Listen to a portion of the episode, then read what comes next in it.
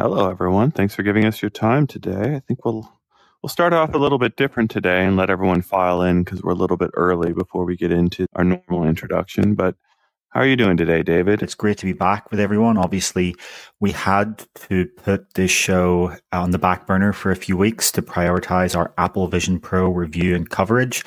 We're a very small team uh, we have to make tough priority decisions like that. And, and this show is something we love doing, but it's kind of a, a side addition to our, our main work and, and something that we do when we have the time, which is most weeks, but not around the big hardware drops like a new Quest headset or Apple Vision Pro, and hopefully many more headsets to come. So today we'll be doing a kind of catch up episode of everything we haven't been discussing over the past three or four weeks because we haven't been on the show. We'll obviously discuss Apple Vision Pro, the launch, our review, some of our further thoughts in the weeks since of having both used it. Ian and I both have an Apple Vision Pro that we're continuing to use. We'll also discuss the Quest 2 256 gigabyte model disappearing. So there's only now one of the two Quest 2 models that still is on the market. And we'll talk about whether that might mean that Quest 3 Lite is inbound. We'll talk about the report that dropped on the weekend about the LG made Quest Pro 2 and the uh, claim that it will possibly ship in the first half of 2025. So we could be, you know, just over a year away or, or around a year away from a, a new Quest Pro from LG. We'll then talk about some of the new Quest features that have arrived over the past month or have been teased. That includes multimodal, wide motion mode for Quest 3, the possibility of Quest becoming an AirPlay target and the claim that Meta is reworking some of the core UI infrastructure of Quest and uh, 10 guesses why they're doing that. Finally, we'll talk about PlayStation VR 2. There's two big pieces of news there, and we'll talk about how that might come together. We'll first talk about their announcement that there will be some form of PC support later this year. And then we'll talk about the fact that they just shut down PlayStation London and they have made layoffs in the two studios behind Horizon Call of the Mountain. We'll talk about what that might mean for the future prospects of PlayStation VR 2. We're just over a year from PlayStation VR 2 shipping, so we'll talk about how this year's been, what the future might be there. a few, well, quite a few eagle eyed viewers have noticed um, that we have improved lighting on the avatars. You're not uh, dreaming, this is not your imagination. We have put some work into the app to improve the lighting and real time rendering to make the avatars look better. Uh, we've also implemented wide motion mode for Quest 3. Now, I'm using a Quest 2 and Ian is using a Quest Pro. So you won't actually see that today because neither of us are using Quest 3. But if you were, it would mean that our hands would be able to go out of view. Another thing we've done in, in, as well is increasing the, the lighting fidelity is we've implemented a feature called hip lock so that you'll no longer see our avatars awkwardly leaning backwards so much. The hips are now locked. Uh, hopefully the avatars SDK gets support for inside out upper body tracking at some point soon. Uh, until then, we're going to use the hip lock and wide motion mode, which we'll discuss more later in the show. So thanks for our audience for noticing this. We are really glad to see you all back here. And now that the Vision Pro review is out of the way, we very much so intend to be continuing to broadcast this every Tuesday. Yeah, you're really spoiling our audience there a little bit. I think making it makes sense, right? We're about to get into the first section here where David published a 12,000 word review. And just a, a comment, I guess, for several people that are wondering what happened to our previous effort, right? We tried to broadcast from Apple Vision Pro last week, and then we tried to pop over into our normal studio and there was an assortment of technical glitches on both types of streams. So we just decided to put the whole episode on private and just put it into the past. And we appreciate our viewers who sort of like watching our technical glitches with us. But we really are trying to rope in new viewers and let them understand what this technology is trying to do. And this isn't the kind of setting where we're actually reviewing like the things we're doing with these headsets for live broadcast are pretty unusual. And I, I wouldn't think of that as the type of thing that new viewers would expect to do right out of the gate immediately with their headsets. So that's what happened to our previous effort. And yeah, we're trying to get everyone in here a little bit slowly before we dive into this very, very big subject with Apple Vision Pro. I'm in a Quest Thir- uh, Quest Pro today, and it's been a couple weeks since I've actually put this uh, particular device on. But that means I've got real face and eye tracking, so I can move my mouth around like this, close eyes, look around. And I sometimes introduce episodes inside the studio by explaining that I'm wearing Quest Pro. And the moment I came in here with David's latest update, I noticed your mouth movements are much more animated, even to me inside VR. But you're using a Quest 2, which is using simulated mouth movements based on what AI uh, guessing what your mouth sounds are. Is that how it works? Yeah, it's matching the phonemes from the microphone audio with the likely mouth movement. And I think it's really funny that, you know, I think other audience members have noticed this before, but I actually think it has a better result than Quest Pro's lower mouth tracking in many cases. When it comes to the uh, dramatic movement in your face, you're able to do things that can't be done in a Quest 2 or 3. But when it comes to the movement of the mouth, uh, it's pretty funny that it, it, does actually have a better result. I think they are looking at in, in incorporating both of them. Uh, if you look at some of the changes they're making to how the movement SDK uses mouth tracking, they're kind of integrating both in, in future. Uh, Yard Seal is asking, how come I'm using a Quest 2? Uh, because if you search Quest 3 microphone upload VR on Google, uh, you'll see that there is still an annoying popping issue with the Quest Pro and Quest 3 microphone. Now, they have somewhat improved that in a recent software update, but it's still to the point where it wouldn't be a good experience for you, the audience. Um, fundamentally, the problem is that the microphone becomes so close to the mouth that these uh, horrible plosives, so on, on sounds like P and T, you get this very harsh popping. Um, that's why I don't want to use a Quest 3 in the studio. Now, this isn't a fundamental problem in that any hardware would have this.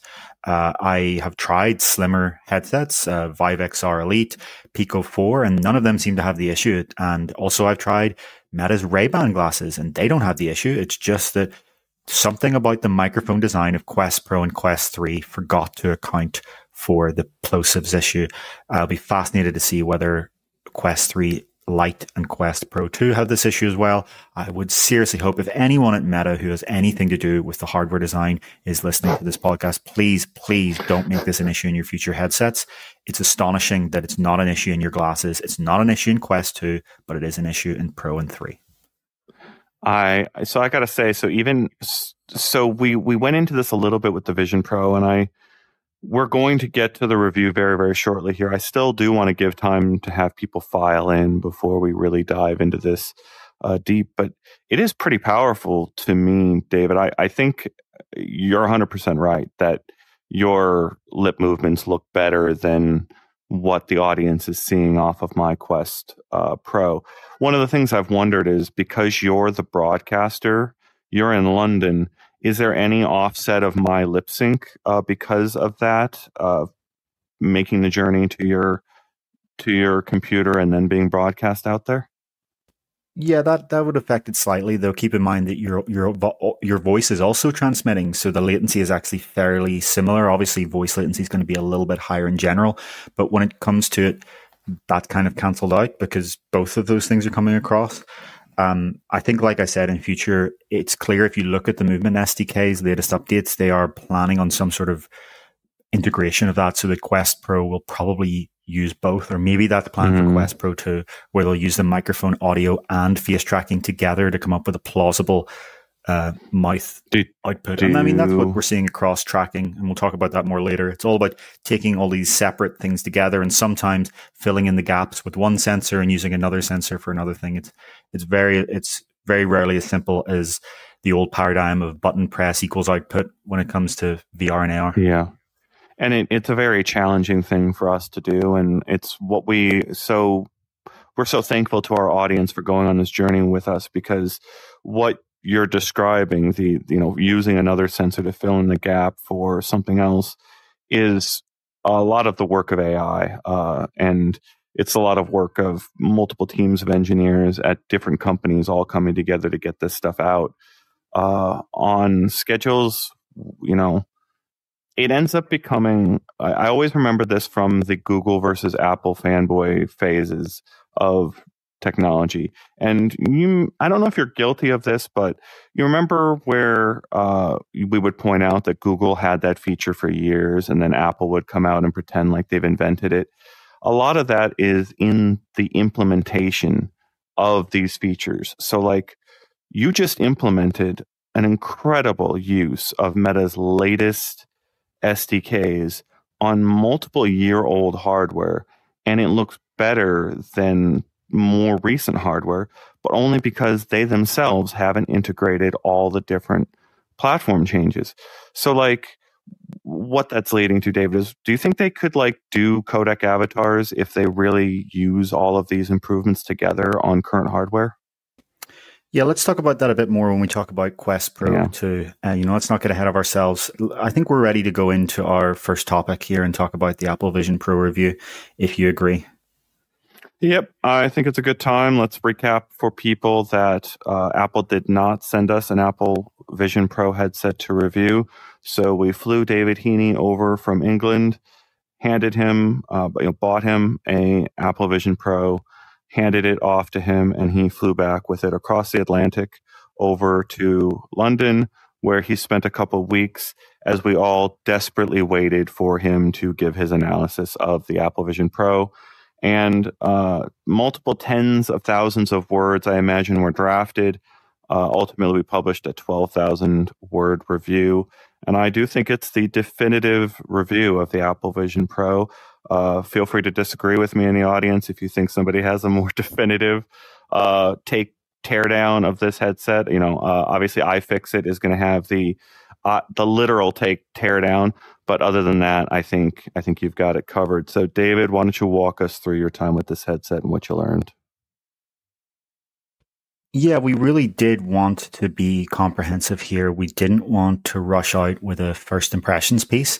Uh, we didn't want to do the generic, uh, you know, review that just says, "Oh, it's a big, bulky headset, but Apple's gonna get glasses one day." That a lot of media, uh, wider media outlets went for. We wanted to give something that was uh, a comparison to Quest 3, a accurate depiction of where the hardware's strengths are and where its weaknesses are, as well as uh, what the current software enables and the use cases around it.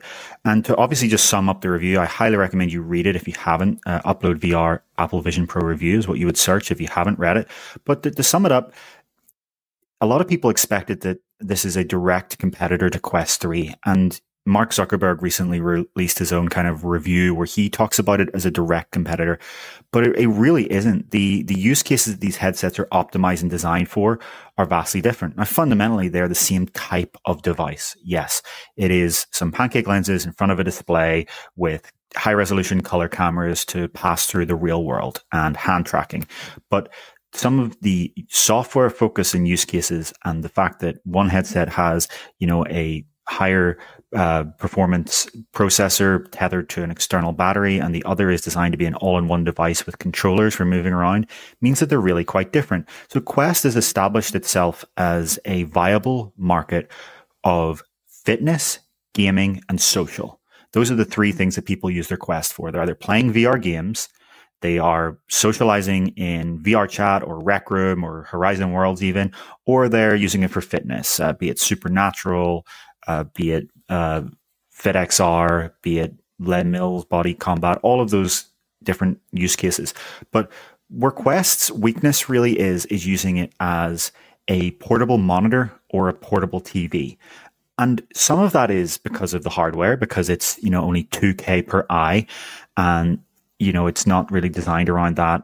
But the other real primary reason is just the software, right? There is no built in app on Quest that you can rent a movie a 3D movie or even a movie at all and just start downloading and, and, and watch it on a plane, right? That's not something you can actually even do on Quest at all.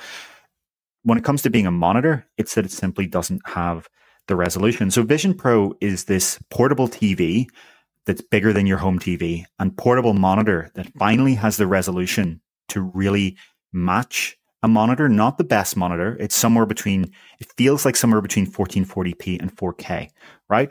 And it strongly focuses on those use cases while having a made for spatial operating system, Vision OS, that clearly sets the foundation for this headset line because it is Vision Pro. There will be a Vision someday or a Vision Air or whatever they call it to be a lot more in future. For now, though, what Vision Pro's weaknesses are is gaming. The thing that Quest is best at, the thing that Quest primarily is, right? Primarily, Quest is a games console, is where Vision Pro falls down. It's like comparing a PlayStation Portable back in the day to an iPad, right? The iPad is what you what you would ideally want if you're watching movies or videos or need to do some general web browsing. But it it doesn't have the, the thumbstick and buttons of the PlayStation Portable. If you want to play a game, you're going to pick up the PSP. That's it's a very loose analogy, but I think that's kind of where we are today with these headsets.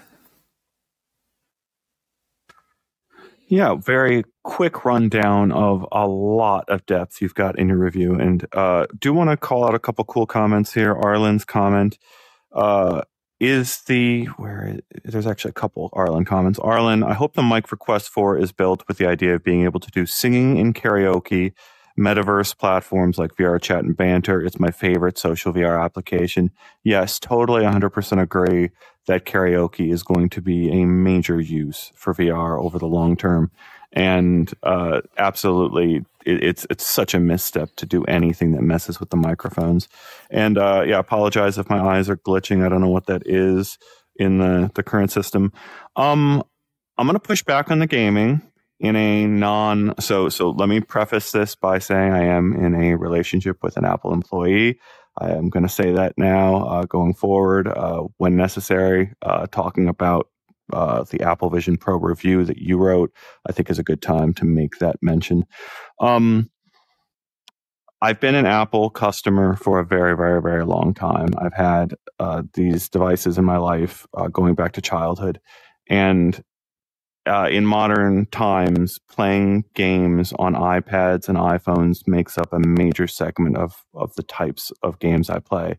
And in recent days, uh, even minutes before coming into the studio, I pulled up the Rec Room iPad app on the left, gamepad enabled, uh, according to the description on the App Store. And then I had, uh, previous to this, I had the Steam Link app up with Helldivers 2 uh, in a giant window right here. And then over on my right, I had Stardew Valley. Uh, all three of these controlled by gamepad, uh, hypothetically. And then uh, if you connect them directly to the headset, it's a matter of just uh, pinching on the windows to have it uh, take that input to each of those devices. Um, I had a little bit of glitchiness trying to do that, trying to get the the gamepad to go back and forth between the three windows. Uh, yesterday, we just wrote about Proton Pulse, the first good, fully immersive VR game that you can play on Apple Vision Pro. We're we're weeks into this headset being on the market. David Heaney has published a 12,000 word uh, breakdown of this, the system and what it offers. But we are still on day one of them building out any kind of a software relevant platform here. And I just want to take a deep breath and say, like, it isn't a gaming platform. You are correct on that. However, it is still enormously neat to have three gamepad games on what very different types of platforms all surrounding me in three windows all at once controlled by a gamepad. And like for gamers, that's like the definition of the word gamer comes at issue there when you've got Helldivers, you've got a touchpad game, you know, a, a touchscreen game, as well as uh, like a VR game that you're playing on a flat screen. Like you're you're asking, that's not a normal gamer. That's not a person who plays shooters all day as their normal genre. That's a different type of gaming mechanism where you're you're in the queue for Helldivers and you decide to go uh, tend to your crops over here for a little while. That is the type of paradigm we are moving towards. Is I guess my point. Yeah, I think what I really should have said is immersive gaming. You're absolutely right that if you're the type of gamer, because there are many definitions of the word gamer, if you're the kind of gamer that plays your games on iPad, then Vision Pro is a gaming device for you because a huge number of those types of games are available on a floating window. And as you say, you can get the Steam Link app and play your PC on a giant virtual screen. Now, when it comes to portability, that doesn't really hold up because you're not going to carry your whole PC around with your Vision Pro. You can still play those iPad style apps, but you know, Steam Link is not going to work eh, well at all over that kind of network. I'm pretty sure hmm. Steam Link by default without some custom configuration isn't even going to allow you to remotely connect to your PC. So there does become that issue there that as soon as you're dependent on another device, that becomes a problem. If you're taking your Quest on a business trip, you can play VR games, immersive VR games in the hotel room, or if it's on a holiday, you can play it in uh, the the waiting room or you know on the plane. I'm, i was sitting there on a recent plane flight playing Cubism. You know, that's the type of game that does work very well on Vision Pro but it's that immersive core gaming that Vision Pro is a weakness on. But we shouldn't focus too much on this because that's not what the product was ever pitched for. The thing is that, as you say, yes, developers are going to be de- releasing a lot of stuff on Vision Pro over the next few years, and this is only the start. But the lack of controllers is going to limit what they can deliver. The, the best games on Quest do not support hand tracking or if they do, people don't use hand tracking on them. They still choose to use controllers for all of the obvious reasons. Yes, Vision Pro is getting some interesting VR games and, and some interesting AR games, but every time I'm playing them, I'm just thinking I would much rather be holding a controller right now. And that's not mm-hmm. something Apple is going to support for the very, very foreseeable future. Oh yeah, no, it's it's it's it's funny you say that. So I'm in my Quest Pro, uh, and like I said, it's been a little while. Uh, one of the problems I've had with the Quest Pro is the left controller. I'm left-handed, won't or hasn't been able to Bluetooth sync uh, with the headset for a very like it hasn't been able to pair. Uh, it, so I've had a right hand only controller device, which Meta has now making use of with their latest multimodal feature set, where I can have a hand uh, tracking for my left hand and hold a controller for my right hand, or vice versa. Yeah, that's coming very soon, right? Yeah, and we're going to talk about that later. That's in our on our fourth topic. Um, just yeah. coming back to to Vision Pro, it'll be interesting to see um, what kind of support that has in, in future years, and you know, will they have some sort of even one handed controller two years from now? Five years from now, will it be something like a stylus? Uh, it's it's difficult to say, but let's let's not focus too much on gaming around Vision Pro. I understand a lot of our audience are gamers. I understand that you know we are gamers, and a lot of the stuff we cover is gamers, but again, this isn't what they're pitching this device for. When it comes down to it, this is a, a device that turns screens into software. And for the first time in a headset, it has the resolution to do that in a way that isn't bad, right? So yes, on a Quest 3, you can make a giant virtual monitor that is bigger than your field of view. And from that, you can do some sort of productivity, but you're actually having to move your head around to see the same monitor. When I say that Vision Pro finally has the resolution, I mean within your field of view. And that's where that multitasking starts to become important, especially where uh, as, as, you say in Vision OS, you can have your PC in the middle and a Vision OS app to your left and an iPad app to your right. It is a it turns apps and screens into into the same kind of software that exists within the same environment. And for now, for the very foreseeable future, that's going to be Apple's focus on this, as well as you know making it really convenient and easy to access traditional content, be that traditional games, as you say, or traditional movies and TV shows, as well as obviously 3D TV shows, because no television you can buy can these days can do 3D at all. And even the ones that used to exist, the 3D on them is terrible compared to Vision Pro. One of the things I was just blown away by when Vision Pro is 3D movies. If you've written off 3D movies and TV shows as a gimmick, try to find a Vision Pro sometime in the next year that you can try and just load up, you know, Avatar 2 or one of the other movies like the new Lion King and, and just sit there and watch because it's not your this is not your father's 3D. This is 3D without the trade-offs. It's additive, not taking away anything. And it looks utterly incredible. Watching a 3D movie on these 4K, near 4K OLED micro displays in Apple Vision Pro sells the headset in itself. Now, obviously, we'll talk later about the price and the positioning and the market. But as I said in my review, on the way home from New York, I had an economy class seat on the plane and yet I had a better movie watching setup than anyone in first class by far. And that's the real strength of this product right now. Yeah, and it, it actually figures into some of the strange math that people have to do. I I sold my car. uh, because I'm a New York resident. It doesn't make sense to have a car here in New York, but uh, it's also a $3,500 headset, and that's that's that's significant, right? Like, and also plus an insurance policy if you're paying for the Apple Care Plus program in order to protect the device. It it ultimately starts becoming one of the most expensive things someone owns the moment you purchase it. Uh, so there's a lot to consider there. And I think about this TV and, and you stressing so much about this TV. You said effective resolution of about 1440, you think is what you would get? It feels somewhere between 1440 and 4K. It's better than a 1440p monitor, but it's not as good as a 4K monitor. Yeah, and so it was. It is the critical line of your entire review. So the twelve thousand words, you can uh, Control F on the page and find the single line that David Heaney wrote that it has the resolution to deliver.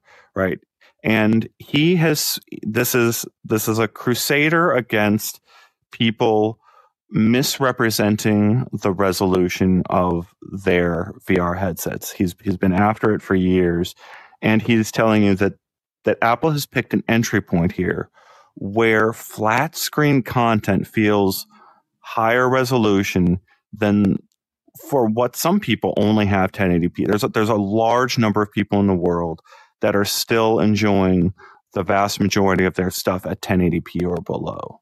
And you're telling me that Apple has targeted right above 1080p at the baseline for all this 2D content that you would enjoy in VR. And I, I want to go back to this this this thing this this overall trend. What you're saying is Meta is starting from or Apple is starting from its strength of 2D content. They've got 2D apps, 2D movies, 2D um, uh, TV shows, um, as well as a backlog of 3D content they can tack on to all of those things. Plus, NextVR, uh, they purchased several years back to form the basis of Apple Immersive Video, this 180 degree format. Um, it's all like that's that's starting to move into immersive. Starting with this flat content, you're talking about Apple starting with a strength of all these partnerships that they've built, Disney, uh, all the app developers, and all the content creators building for the TV ecosystem. That's where Apple's starting. Meta is starting from the strength of fully immersive virtual reality apps, great VR games. They they've got that all built. They've built it for the last several years, an entire store full of this stuff. Plus a bunch of really interesting things you can go check on Horizon Worlds for free. Uh, before even getting to the really deep, heavy stuff. That's where Meta is starting. Now, what I what I, before even I go and look at the comments and see like I can feel the pressure, the weight of all the people out there wanting to commentate on like the failure of Apple or the winning of Mark Zuckerberg and Meta. And neither of those are are fair assessments of one company beginning at where its strengths are and another company having already built out those strengths over the last couple of years. You're muted. Yeah, I think that's a very valid assessment. As you say, they are both coming at this for different angles. And the big question over the next five years is which can get from their starting side to, to cover the others better. Because as you say, the, the focus of Vision Pro is bringing over traditional content. Yes, you have some 3D content, but it's still flat. Yes, you have some 180 degree 3D videos, but there's like four or five of them and, and they're five minutes long. That's, that's interesting and it's really promising. And the immersive content on Apple TV Plus. Uh, they call Apple Immersive Video, which comes from that NextVR acquisition, is incredible. It finally has the bitrate and the resolution to not suck because 180 degree and 360 degree video the vast majority of I've ever tried, which is a lot over the past 10 years, sucks. Usually the bit rate's too low, which is an interesting problem. And I don't understand why Meta hasn't solved this until now, right? You open Meta Quest TV, you, you launch a typical 180 degree or 360 degree video. It's blurry, it's low resolution, eh, like even on a fast internet connection, on the exact same internet connection in the exact same spot with a headset that actually has inferior Wi-Fi to Quest 3. Quest 3 has Wi-Fi 6E. This only has Wi-Fi 6. I load it up on Vision Pro. I load up a 360 degree video, sorry, a 180 degree video. It looks incredible.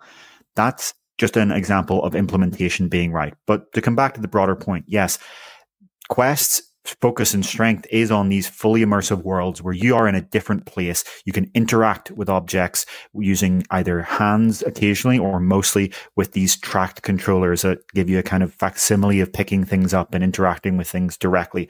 That's a strength that Vision Pro just doesn't even try to get to right now. Over time, it likely will. But we know that Meta has wanted to do this too. The, the pitch of Vision Pro was much the same as the pitch of Quest Pro. The problem is Quest Pro was underpowered. Its its processor just wasn't powerful enough. It was under spec. Its resolution simply wasn't good enough to to replace screens. It has you know pretty much half the uh, per axis resolution of the Vision Pro. And that means they just couldn't deliver on this promise. So I think Meta badly wants to do everything Apple is pitching right now and doing really well. The question is, how much does Apple really care about doing what Meta does? Because if you look at like Mac and Windows, for example, sure, Steam is available on Mac, but it's not Apple's biggest focus. It's not what they market it around. The vast majority of gaming that happens on a PC platform happens on Windows. Uh, the same thing when it comes to iPad. It's a huge market there, but only in the casual sense, not in the uh, as much in the strongly immersive until very recently when you started to see uh, titles like Resident Evil and Death Stranding start to be ported over to those M2 iPads. Is Apple going to be able to compete with, with Quest? Maybe not, but in the same way, did it matter that the iPad net didn't deliver the same gaming experience as a PlayStation Portable? the PlayStation Portable, you know, it died out as a niche portable gaming device, and the iPad beca- became this generally useful utility device that had some games, but not of the same kind of uh, caliber. There, it's it's an interesting question, but yeah, it's it's going to be interesting to see as well what way Google and Samsung enter this market. Are they going to be more around the immersive gaming, or much more likely, are they going to try and take on the same pitch as Vision Pro? Well, I think we've got to we've got to respect our audience here a little bit, and uh, the the fact that we aren't uh, shills for Meta or Apple, uh, and we're going to have to move on from Apple here fairly soon. I turned off the eye tracking here. I thought I did. No, it's still going. I'll turn it off again because apparently it's freaking people out the eye tracking. So I'll try to turn that off again in a minute. Um, I think it's the value proposition. Are we ready to talk about that soon? Yeah, but first, just for your eye tracking, I think the problem with Quest Pro's eye tracking is it's really, really heavily dependent on how you have the headset on your head. A couple of centimeters up or down can really just break the whole thing. That I've noticed that Apple Vision Pro's eye tracking is significantly more robust, and that's likely because Quest Pro only uses one camera per eye, whereas Apple Vision Pro is using two cameras per eye. There could also be, you know, software and, and processing power differences uh, there as well. But we're going to talk about the value proposition here. But if anyone has any questions about Apple Vision Pro, keep in mind that we uh, both have it and we can answer your questions here in the comments if anyone does have any questions. Uh, to make it easier for us to see, please put a question mark at the end. Um, is it so that? Sorry, go ahead. Is there is there space for me to talk about how I've been using it because I think it's like there is no there is no replacement right for your analysis the 12,000 word uh, review did is absolutely like i said it is the defining uh, technical analysis as hardware but you're also not an apple user uh, at heart so it's it's still you're you're you're dipping into a new ecosystem um, whereas i am i am very very deeply into that ecosystem and I and I do think the first customers for this headset are largely going to be existing Apple customers, right? So what let me start off this this thing before I before I see if people want to hear my experience with it. But asking you like what would it take for you to go all in on Apple? Like is this going to be a gateway or are there things that are going to keep you uh, using all your other computing devices for a very long time? Yeah, that's a very interesting question. Um, you know, it's not that the Vision Pro would be the limitation there. Uh, I am someone who chooses to use a Windows PC and I use a Google Pixel Android phone. And, you know, now I use an Apple headset. I, I understand and, and appreciate and have seen firsthand the advantages of ecosystem integration. I don't think it's as necessary uh, as people think, though, especially given the fact that I'm essentially using this Vision Pro as, as a work device right now. The, the main use case I have for this, and yes, to answer your question beforehand, I would love to hear about how you're using Vision Pro because we can talk about all of this kind of abstract idea of where it fits in the market, but let's talk about how we each use it. I use it as a portable work setup, you know, so I have my main work setup with my Windows PC, um, a, game, a gaming PC in front of monitors at a desk.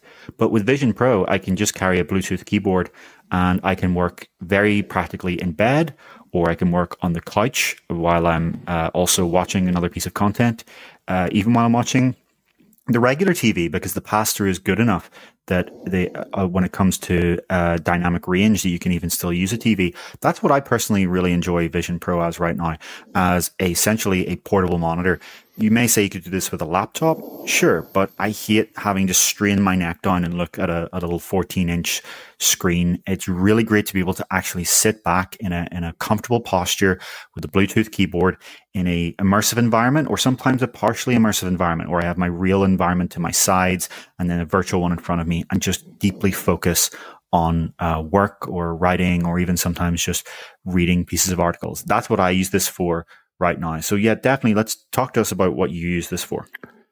All right. Well, well, first off, I, I, I went to the menu system and double checked it, and I have clicked the red button in the menu that says pause eye tracking.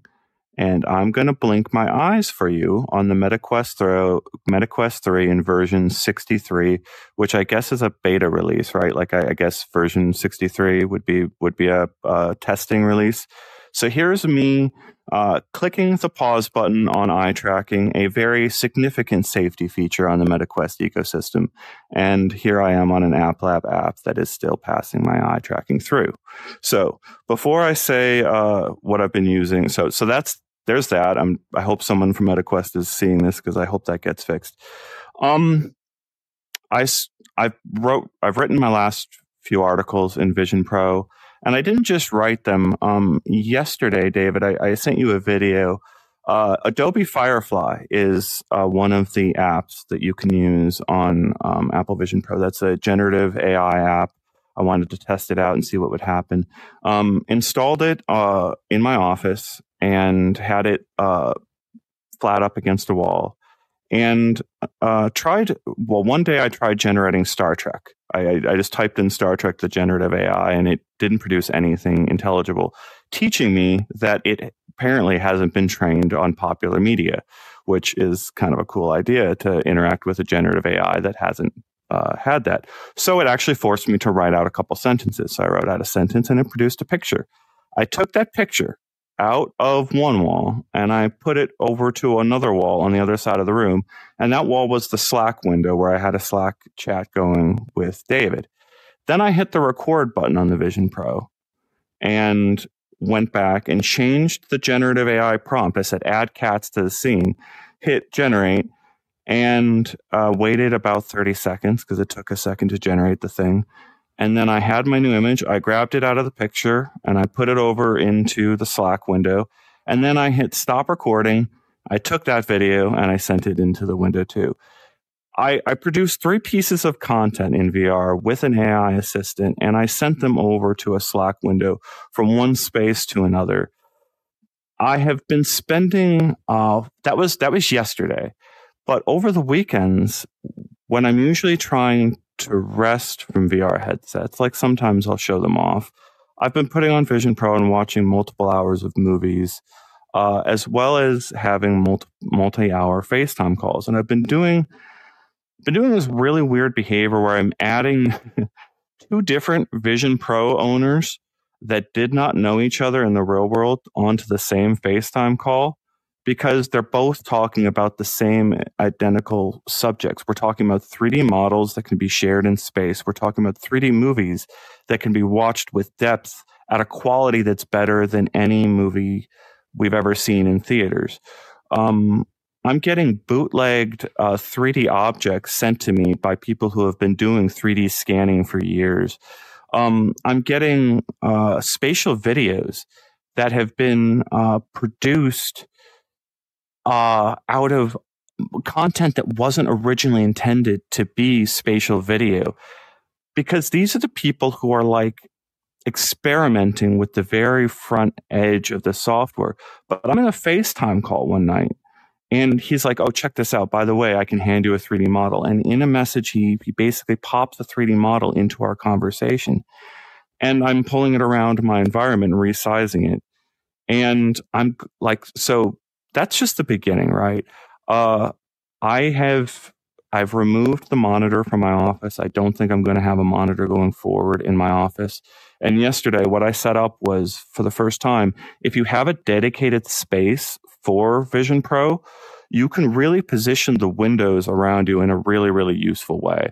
Uh, so, like, um, one of the things I noticed, David, is uh, you've got to kind of grab the window like this and then stand right in front of it and then put the window up to the wall like you're almost like hanging something.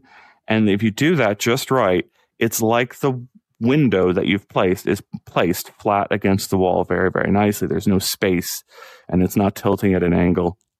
You can do this for a ton of different widgets in your environment. And I spent all of yesterday with a Twitter window over here. Well, no, so the Twitter window was over here, and I was interviewing over DM on Twitter the creator of Proton Pulse and getting the story. This is amazing story of a journey over a decade of creating this game for the DK1 back before there was even Oculus Share. And here we are, uh, more than a decade later, and this developer has put their game out on the Vision Pro as one of the first fully immersive VR apps. And he's giving me the blow by blow of everything that happened along that way. And it's like, wow, this is all happening in VR, right? Like this is a window over here of my Twitter window. And then here's my writing window over here. And I'm taking the comments happening over here and I'm putting them into our article over here. And over here, I've got my Slack window where I'm updating you on things or, or following weird threads. The way I uh, hop off topic here, it leads right into my uh, real world environment. You can see all these distractions around you, or you can throw all the distractions away and just have your writing window right in front of you. I've done all of these things and I'm testing all of this out on an ongoing basis. Uh, my favorite moment, though, in this in the Vision Pro was what I described, having Stardew Valley over here, having Steam Link right here, and being able to have a gamepad go back and forth between the two of them was a really, really, really cool tease of the future, even though I haven't done that for multiple hours yet. The things I've been doing for multi hours are these FaceTime calls with all sorts of discussion in them about just what's good on the uh, what should I be buying on the iTunes movie store or uh, what what movie is good to watch in 3D? Uh, how do you actually get content from here to here? Where's the window? It's not just that the the screen sharing. I have to talk about screen sharing, right? Like it's so you can get on a FaceTime call and then hit screen sharing, and the person is looking out your eyeballs. And that's going to change a lot of people's perspectives about this technology in a very slow, like methodical way. It's going to take. You, what am I seeing right now? You don't really process that the person isn't holding the phone up in front of their ha- hands. What you're actually seeing is out my eyeballs. So I've given tours of my apartment to family members who are thousands of miles away. Uh, shown my new office off uh, to to family members to to show them what VR is about I could, if this was a broadcast in a Vision Pro, uh, which I don't know if we want to do yet, um, I could, if I wanted, use the pass through to pick up all of the objects around my environment and show you, okay, actually the, the big screen beyond is actually only this big, but the MetaQuest 3 is this big. Um, it's, and, and again, like we're talking about going from opposite ends right here. Like you can do that. I could turn on pass through and do this on a Quest 3 but I'm talking everything. Yesterday, I, I, I worked so long in the headset, the headset rebooted. And I've done that on a Quest plenty of times, right? I've had the headset die on me so many times, right, David? Uh, on a Apple Vision Pro, if the headset dies, what happens is you get the Apple logo in the middle of your pass through view and it just fades in and fades out as it's trying. It was a boot loop, so it kept uh, fading in and then fading out, and the system just sat there for five minutes, this Apple logo floating in my pass through environment. Uh, until I finally uh, reached behind my head and disconnected the power cord and reconnected it. And that actually rebooted the headset. Point being, it was a pass through experience, even in a boot loop. And it was really incredible to see that experience from a completely different end of like this, where like if it if it dies, I'm my headset is just black, right? Yeah, I think you make a lot of great points here. As I said in my review, Vision Pro is a piece of hardware priced at $3,500 didn't hugely impress me as a piece of hardware, right? The magic in the hardware here is those near 4K OLED micro displays. If you were to put, you know, the same LCDs as Quest 3 in this thing, it's not substantially better than a Quest 3 and it has its own disadvantages such as you know the hefty weight and the, the lower field of view and the light seal that lets through light. But what did impress me greatly and, and you've pointed out many of the advantages of is Vision OS the operating system. The magic in this product is the software the hardware for the fact that it's $3500 to be honest I expected a bit more but the software is so far ahead of the Android fork that you get in Quest or Pico that it's to the point where you would wonder how could a company like Meta or Pico ever catch up. It is so so cleverly architected for the use case, as you say, for with examples about the fact that it seems like apps aren't even given any CPU or GPU time until the headset is fully composited pass through plus what the previous content at Windows of Windows were. So you never get frame drops. And there is this, there are two kind of modes within this. And one is the shared space, which is where you can run all of these apps alongside each other, as many as you want, positioned wherever you want, including volumetric apps that might include, you know, a game that runs on your tabletop. Uh, you might be playing chess while you can pull up as Ian said, FaceTime or Safari or an iPad game and or your your Mac screen. And then there are full space apps, and they're what you're used to on Quest 3. Pretty much every app on Quest 3 is the equivalent of a full space app, where that app completely takes control of your space. And while in Vision Pro, it may use some of the system APIs to have some level of consistency, it's essentially its own thing. The magic is in the shared space. And what that enables and the, the kind of spatial computing that Ian is pointing out yeah, it is incredible. Now, the problem is that it doesn't run Mac OS apps by default. So this isn't really a replacement for your laptop. You still need to carry around your laptop. And that's something I harshly criticized in the review. It seems fundamentally possible that one day Apple will let you run Mac OS apps directly in the headset. And that would dramatically change the value proposition of this for me. If you didn't need to carry around the MacBook Pro, but you could still do your MacBook workflow, that would make this a very, very different product. The one thing that Ian and I disagree on, because we might as well, you know, talk a little bit about that, is the, the current value of FaceTime. Ian, Ian really enjoys his FaceTime calls on Vision Pro. Uh, I don't find that to be uh, fun. Let me let me discuss first, and then you can give me your response. Fair, I don't find it fair, be, yeah.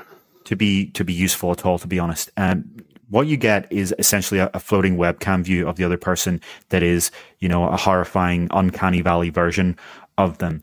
It's not even 3D. You're not seeing into a 3D window. You're essentially just getting a configurable size, place anywhere, synthetic webcam view of them.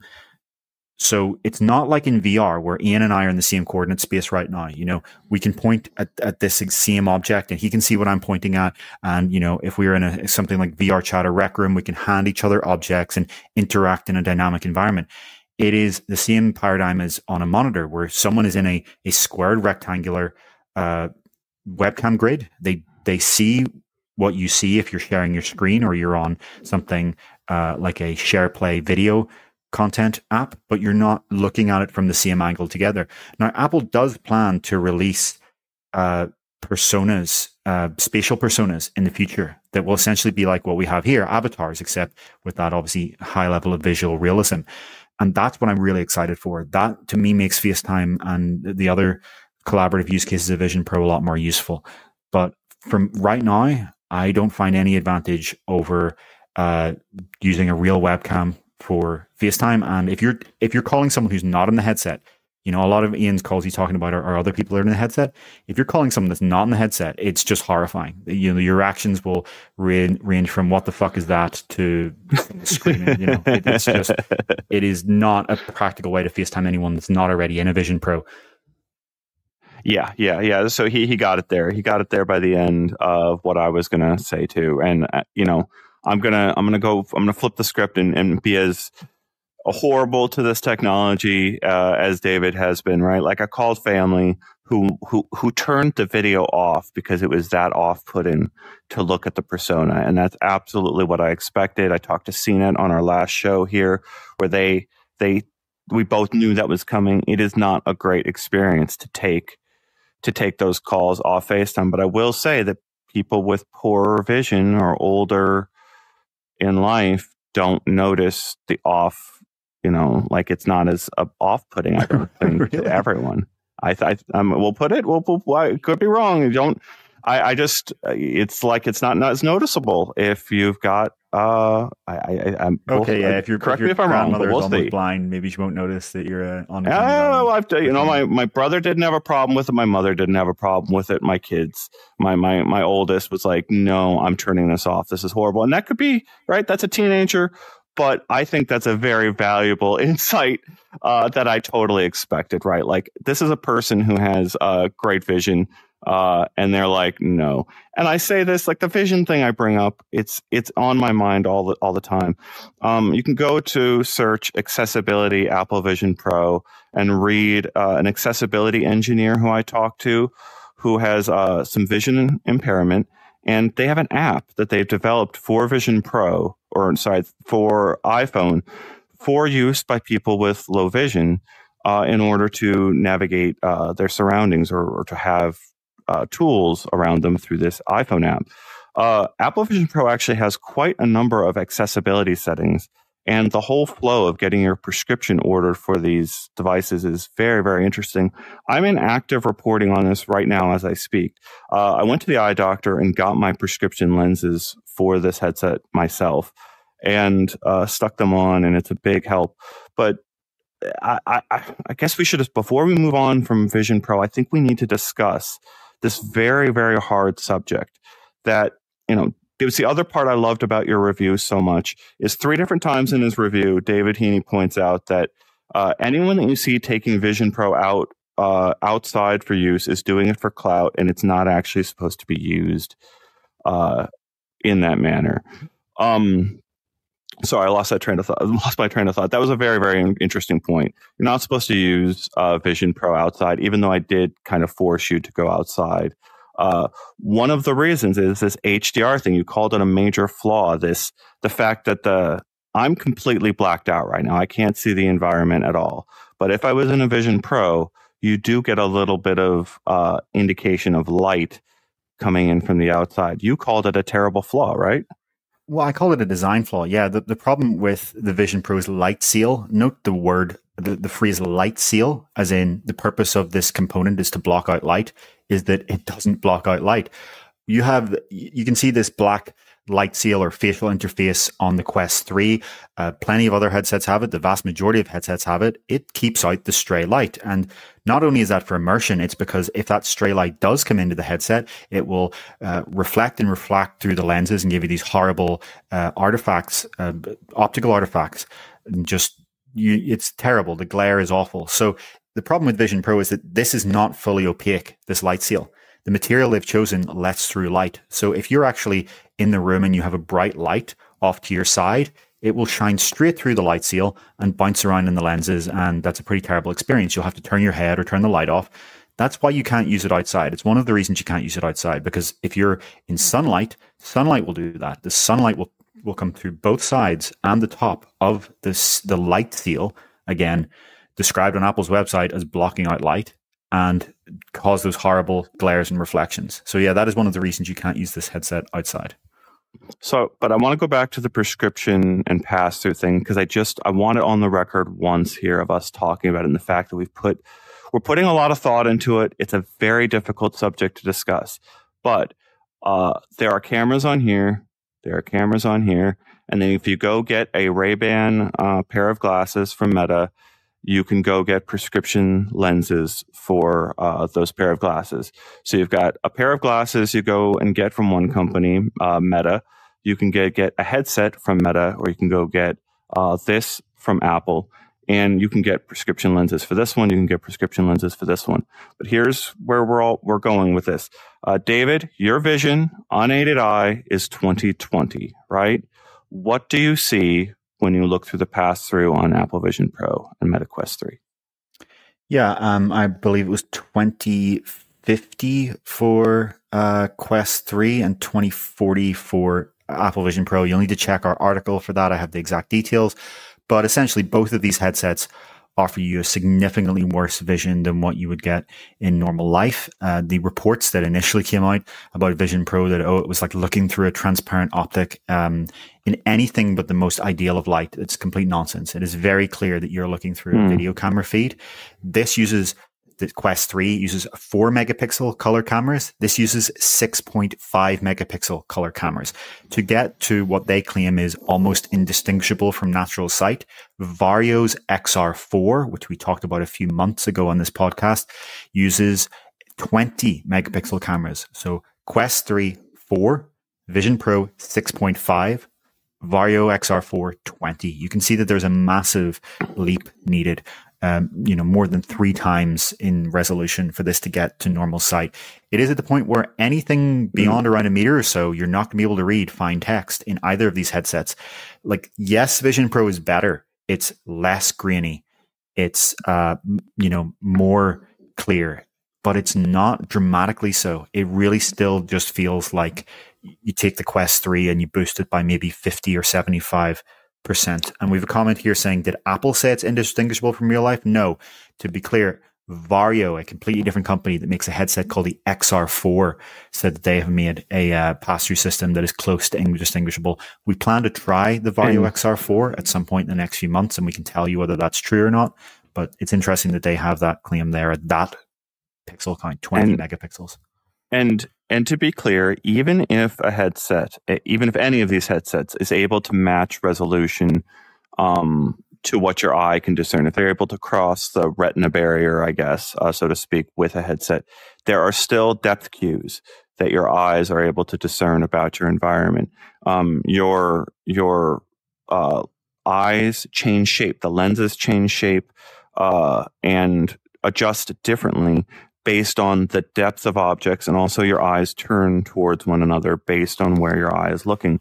So even if headsets go and match uh, resolution, your eyes are still missing very important things that they get out of actual sight in the real world. And historically speaking, we have recommended the 20-20-20 rule. We've heard this rule uh, mentioned before, uh, but every 20 minutes, try to look at something 20 feet away for 20 seconds uh, take a headset off and try to do that every 20 minutes. That doesn't happen if you're spending three hours watching a movie in VR. And we are now having people doing that on a regular basis constantly because of everything you're discussing, David. So people's eyes are straining. People are talking about how their eyes hurt. There's a combination of theories and, and, and ideas as to the cause, right? This has, this device has fans in it. Uh, it has a different type of breathable light seal that we just talked about. Um, there's all these different considerations that can affect how like and then there's the weight. It's this heavy heavy heavy thing on your headset all the time. And then you've got people that have been reported like uh we like i've been reporting on this but you've got people who've been developing for these headsets for 10 years who are 10 years older than when they started developing for these things now suddenly doing all of their development work but also i want to go watch a two hour movie in vr too and wondering why are my eyes hurting so much? Well, you're using it more. Is is my argument uh, partially uh, for some of that explanation? Yeah, I think that is an interesting question. I haven't had any eye strain personally, so I can't attest to this personally, but I have seen a few people, as you say, report. I would notice a very, very few, but a few people have reported eye strain. I wonder how much of this is, as you say, not just using it more, but using it more in the near field. A lot of the content that you're using when you're on, a quest, you're interacting with stuff that's quite far away because you're typically in a in a large immersive environment. Even if you're in something like Beat Saber, you're looking at these virtual blocks that are meters and meters away. If you're in a game, you know you're shooting enemies that are far off in the distance. When you're in Vision Pro, because you have this high resolution pass through, or at least higher resolution than before, and because you're interacting with a lot of these kind of virtual elements, you start to interact with stuff closer to you, especially when you're just looking down at your keyboard, when you're looking at your hands. And that starts to get into the area of where the, the vergence accommodation conflict becomes an important thing. As you said, there there is an important depth cue missing there, and that is realistic focus. Uh, these headsets, just like every other headset that is shipped to date as an actual product, have fixed focus lenses so that the image you're seeing, the virtual image, is constantly focused at something like uh, 1.5 meters, 2 meters. Some of them are infinite. It varies based on the headset, but what matters is that it's always the same. So in real life, when you're looking at something close up, you're actually, your eyes are changing focus to see something close up, and that can't happen in a headset. So we have obviously talked about on this show before the fact that we've tried hands-on uh, varifocal prototype. We tried a meta varifocal prototype at, at SIGGRAPH, and it was uh, remarkably impressive. And the clarity difference at, at looking at things close up mattered. I actually think that with Vision Pro, a lot of the time, you do actually start to notice it. We're actually at the resolution level. We're seeing stuff close up. You notice that the blurriness is no longer coming from anything in the optics stack or the the display having an inherent clarity limitation. The problem is where the image is focused. The interesting thing is that for pass through, that will actually need to happen on both sides because not only will you need to focus the image that you're seeing on the display lens side on your on your eyes, but the cameras will need to, to adjust their focus. That's something that happens in the higher end version of Varjo XR4. So the default Varjo XR4, I think, is something like three or four thousand dollars, and then they have this like seven or eight thousand dollar model that uses the same resolution cameras, 20 megapixels, but actually has dynamic autofocus. So based on where you're looking, they will adjust the focus of the external color camera. Now, Varjo does not have f- adjust the focus of the actual display lens on the other side. So you're only getting one half of that equation. But yeah, to get to pass through camera uh, feed that will actually look like real life and that w- won't give you this kind of eye strain when you're interacting in the near field, you're going to need autofocus on the cameras and you're going to need variable focus on the lenses. It'll be really interesting to see what kind of timeline this is productized on. We know that Meta has been working on this for years now.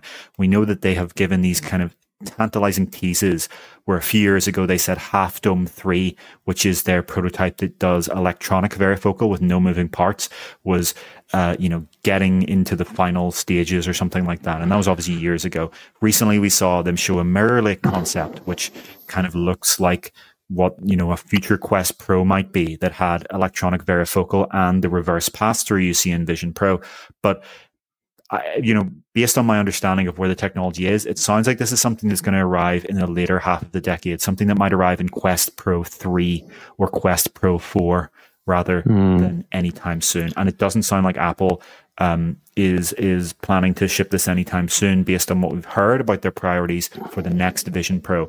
Um, I'll briefly talk about that. You know, there are reports coming in from the same kind of people who accurately describe Vision Pro, saying that Apple's number one focus for the next headset beyond any other thing, beyond performance or resolution or speeds or feeds or anything, is making it thinner and lighter. Getting this thing to be more comfortable and lighter is going to be Apple's top priority before adding any new features. Okay, well, I think it's about time for us to move on to the next subject. We're on the hour mark of our show. Do please like and share this link out with others as we move on to non Apple Vision Pro things because this is going to be the stuff that actually interests the largest number of people because we're talking about headsets that they can actually afford. Um, but I do want to call out these two comments that are interesting in the comments uh, that almost appear to be exact opposites of one another. Of people describing using VR since 2016 and experiencing eye strain and not experiencing eye strain. Um, that's that is what I'm competing against in my reporting. The variability of eyesight is an astonishing thing. I saw someone um, earlier in the show ask about sign language. That's something we've uh, reported on in the past. If you search sign language and upload VR, you'll find some of our reporting on that.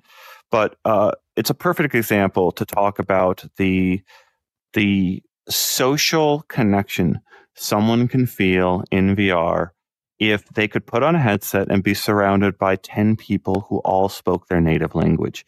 And that is something you could have with VR and specifically with the example of sign language.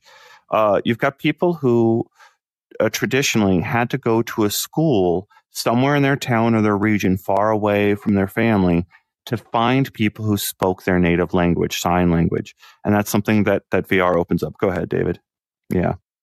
Let's, I, I want to move on uh, here. I just, I want to talk about that thing that the variability of eyesight and the accessibility settings of these settings are something we're going to come back to again and again and again. And it is not easy. Like eyesight changes over the course of your life, even, and that's hard. So, uh, the the thing I want to leave on this subject as we move to other headsets, David.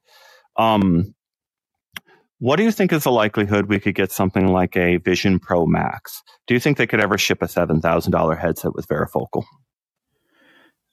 It's an interesting idea. I, I think no. I think already at thirty five hundred dollars, you're pushing heavily against affordability. It becomes just uneconomical at that point. Um, I think Vision Pro is the line where they're going to ship you know, the latest and greatest and then try to bring that down. I think when they release the non pro vision, they're probably going to want to match the performance level of Vision Pro, right? They're going to want to have the same resolution displays. They're going to want to probably, in my view, have an A series chip from the iPhones that matches the M2 because this is going to be in the future. And by then they will have an A series chip that matches the M2. And uh, this is the most controversial of my predictions. I think in the non pro line, they're going to want to get rid of the external battery. I think that's going to be the, the idea is they're a few years after each pro, I suspect they'll want to release a headset that does the same thing for cheaper and with more uh, simple, more mass manufacturable hardware.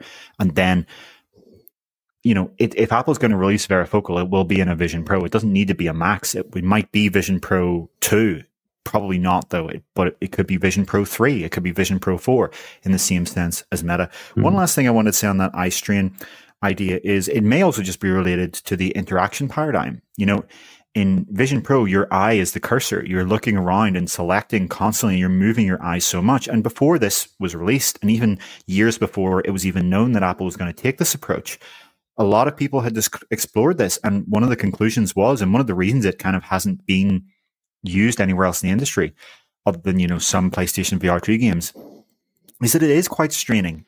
If you try to type on a keyboard like this, for example, you can theoretically on Apple Vision Pro's keyboard dart your eyes between the different letters and pinch repeatedly, you know, pinch, pinch, pinch, pinch, and type. But you don't. Why not? Because it's really, really straining. So clearly there is a point at which rapidly moving your eyes around to select things becomes too straining. The question is, does just using the system, if you're trying to interact with too many UI elements per minute, have that same effect over an hour or two? And if that if that does become the case, if that is the reason, that's going to be a huge problem for Apple going forward because they have bet that this is the future and interaction paradigm. They've bet that this is the new touchscreen, and we will. We don't have time to talk about it in this on this episode, but next week I hope we will have some time to discuss a very different type of radically new interaction paradigm that Meta may be pitching in the future from its wristbands, but we don't have time to talk about that this week. All right, let's move on here now that we've talked about that high end. I appreciate the chance to to get that little transition here because we are talking about the Quest 2 256 gigabyte unit disappearing from stock. What does that mean about the possibility of a Quest 3 Lite, David? Yeah, um, as you said, if you didn't see this news article on Upload VR, the 256 gigabyte model of Quest 2 is gone. It is out of stock on Meta's website. It is delisted on pretty much every retailer. It's gone. So originally Quest 2 had a 64 gigabyte model and it was discontinued in 2021 and replaced with the 128 gigabyte model. And the whole time it's also had this higher storage model 256. But it's gone and what this says uh, to us is that Quest 2 itself is on its final legs. Because I think what's happened here, reading between the lines and just looking at the fact that this has never happened in the past so universally, for this to happen so late in the headset's uh, lifetime, it's pretty clear that they have run out. And one of the things that happened just after Quest 3 released is that they cut the price of Quest 2 so that it was $250 for the 128 model and $300 for the 256. And it seems now just a matter of time until they also run out of the 128 gigabyte, until enough people have bought it that presumably production has ended, though we don't have any sourcing that production has ended. Presumably production has ended. And uh, the question is obviously what comes next. And from a variety of sources and uh, reports, it seems clear that what's next is a headset to replace the Quest 2. You may think to yourself, wait a minute, wasn't that Quest 3? The problem with Quest 3 is that it starts at $500, right? And right now, every day, every hour, probably every minute, people are still buying the Quest 2, not because they think it's a better headset, but because they don't want to pay $500. They want to pay $250 or $300. And so what Meta needs to do and, and, reportedly wants to do is introduce a headset that replaces Quest 2 at the same price, somewhere around $300 uh, plus or minus, uh, you know, plus or minus $50. They want to have a headset that people who just want to spend a few hundred dollars and get into VR and don't care about having the absolute best of everything can jump in.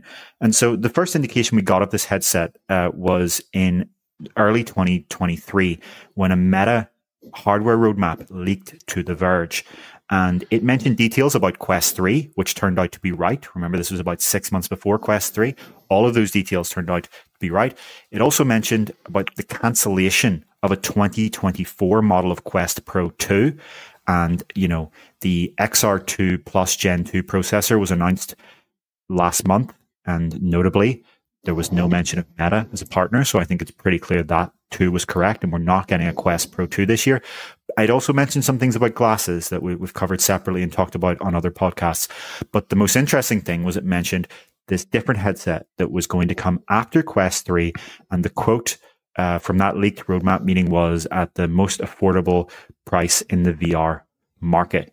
And so that is what has, is reportedly called Quest 3 Lite, according to reports from uh, the Wall Street Journal, uh, from Bloomberg's Mark Gurman, and from a Chinese analyst who has been reliable in the past. And so we have a, a mock up here, a highly speculative render made by uh, designer XR Carlos for Upload VR, showing what this might look like because the reports so far all agree that what this headset is is the lenses from Quest 2, the old Fresnel lenses, but with the new chipset from Quest 3. So it's a Quest 2 on steroids. The open question is whether it will have Quest 2's black and white pass through or Quest 3's color pass through. That's what we don't know. But what seems highly, highly probable is that this is the Quest 2's optical stack with the Quest 3's processing power. I'm curious if they if they really if they really do a good job of making Quest 3 owners feel like they weren't um, robbed, if, if they really do a good job of differentiating these so that the Quest 3 feels like the upper end of the product, right? Like you, you're getting an upgrade by going to Quest 3. Um, I think they can do that with the Fresnel lenses. Like I, I think that makes that's a perfectly reasonable trade off. It makes sense to me. Um, but you have to also like just do some other thing to make this these feel like separate products. But if they succeed in doing that, there's going to be so many people that are Quest 3 owners today who can go out and say, "Come on, get in. You get, it's now it's 200 cheaper. You're ready. It's time. Let's do this." Uh, that's and I like I'm seeing people in our comments saying, uh, "I have no interest in Quest 3 uh, or Quest 3 Lite uh, specifically." uh, some people saying, yeah, this is, some people realizing this is going to open up the door to a lot of people. Uh, yeah, it's going to be a big moment. And I'm just going to say the follow on effect that all the people out there that have been um, looking for more content, looking for great games to play, I think there is every likelihood that Meta tasked its own teams internally and uh, just developers externally holding on to some of their work until they can launch on XR2 Gen 2 devices across the board. So there is potentially a giant wave of content incoming for this headset uh, as well as the Quest 3. Yeah, and I mean that's the fundamental point of this product, right? And um, you know, when you replace Quest 2 with something at the same price but has the new processor, you start the clock until a huge percentage of the market has the new XR2 Gen 2. And we've talked about many times on this podcast. It has more than twice the GPU power. Some developers are already using it, but obviously most developers are still building their core target that what they really care and prioritize around the old XR2 Gen 1 from 2020. You know, it's it's getting up to 4 years old now. And that constrains what developers can do that you know people's main complaint that don't own a standalone headset is typically that you know the graphics aren't good enough. And you can't keep driving forward the graphics if you have to keep prioritizing that old headset. Now quest 2 is going to be around for a a very long time obviously yes. But once this starts to proliferate right at, at say 250 or 300 dollars or whatever it ends out you eventually a few years down the line do get to the point where developers can build entire games around the XR2 Gen 2 processor that they simply wouldn't be able to pull off on the old one. And much sooner than that, what I think we'll have is developers that prioritize the new processor, you know, that essentially they build for Quest 3 and Quest 3 Lite and then they downgrade for Quest 2. In the same way that this happens with consoles, right? When the new PlayStation comes out for a, a, quite a few years, developers build for both and they they push the graphics and, and fidelity and the the scope on the new uh, console, but they also support the old one. But you start to notice that the old uh, console starts to have kind of worse and worse uh, experience in the latest titles. And then eventually it gets to the point where it's economical enough to build for just the new generation of consoles. And that's when you see gaming push forward. That's when you see what games can pull off from a technical perspective, push forward. And every day that Meta still sells the Quest 2 new, they push forward the date that that becomes possible into the future. And that's why I suspect this is going to come by the summer. I think they're going to launch this in the first half of this year as the Chinese analyst uh, reported. And, you know, we have Wobble in our comments pushing back and saying, you know, uh, the graphics will never be good enough at 15 watts, regardless of the chip. Um, and you know that's that's a view that some people have but if you look at the advancement here it is rather impressive right the, the quest 3 is more powerful than a playstation 4 and look what can be pulled off on a playstation 4 and psvr the the advan- like the advancement in mobile chips is is very very rapid on the gpu right yes it's adva- uh, advancing on pc as well but you do kind of the thing about graphics is that from a perception level, it's not linear. You do get to this point where the diminishing returns hit hard, right? One of the problems with the new generation of consoles, you know, there's recently a report about how Sony has been disappointed with the sales of PlayStation 5. One of the huge problems there is that if you're like an average gamer and you're not like totally into the latest graphics technology and you, you know, you don't watch Digital Foundry and look at every kind of specular reflection and every lamppost in a game and you just put on a game and play, you're not going to notice a gigantic difference between PS4 and PS5. You'll notice a difference, but it's not going to be the game changing difference that you notice between PS2 and PS3 or PS3 and PS4, right? Or especially PS1 and PS2. Over time, you get to the point of diminishing returns. And so as soon, uh, so once mobile, uh, you know, mobile has started to advance to the point where every advancement is still meaningful. And yes, you're not going to get the graphics on Quest 3 that you get on a typical normal console, right? But what I do know is that not, almost no game so far has taken advantage, full advantage of what it would mean to build a, a game from the ground up for the XR2 Gen 2. That's still years down the line. And what the closest we saw is Red Matter 2, what, what, a lot of people don't realize is one of the reasons that Red Matter 2 is one of the best looking games on, in mobile VR, arguably the best, is that the developer of Vertical Robot has their own fork of Unreal Engine where they have added all of these kind of, uh, sorry, tweaked all of these rendering features to, to really be optimized for mobile VR. And if you try Red Matter 2 on a Quest 3, that's the one preview of what it might look like for a game to, for games to be built from the ground up. And I will say 100% Red Matter 2 on, on Quest 3 looks better than a PlayStation 4 game, right? Or looks about as good as a PlayStation 4 game. Well, Imagine what happens when we get AAA content built around that kind. That's why Quest 3 Lite matters to push the market in the direction that makes that possible. It's funny. I, I think about the term set piece. I uh, I learned the term set piece during my tenure as uh, you know covering this job, and the idea of these big spectacular moments in video games when everything is exploding all around you. Right, Red Matter Two, its environments are fantastic. Like it, it, it really does exactly what David is saying, but it's also this quiet sort of mist-like place that's that's dead inside. Uh, whereas the the market standard of video games right now is how do we get dozens of people all in this place together and make you really feel like you're having a badass time, all of you together at once?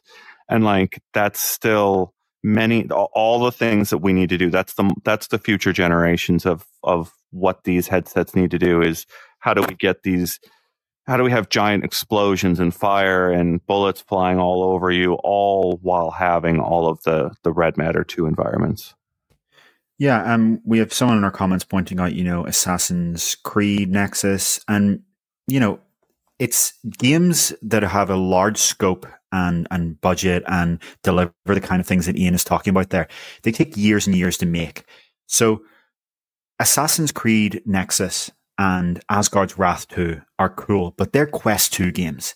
Yes, you have a little bit of higher resolution and, and frame rate and some added minor effects on Quest 3, but fundamentally, those are Quest 2 games. It got it, it's to the point where just as Quest 2 gets to its kind of its swan song, its its its last kind of uh, push is when you finally get AAA games to take advantage of it.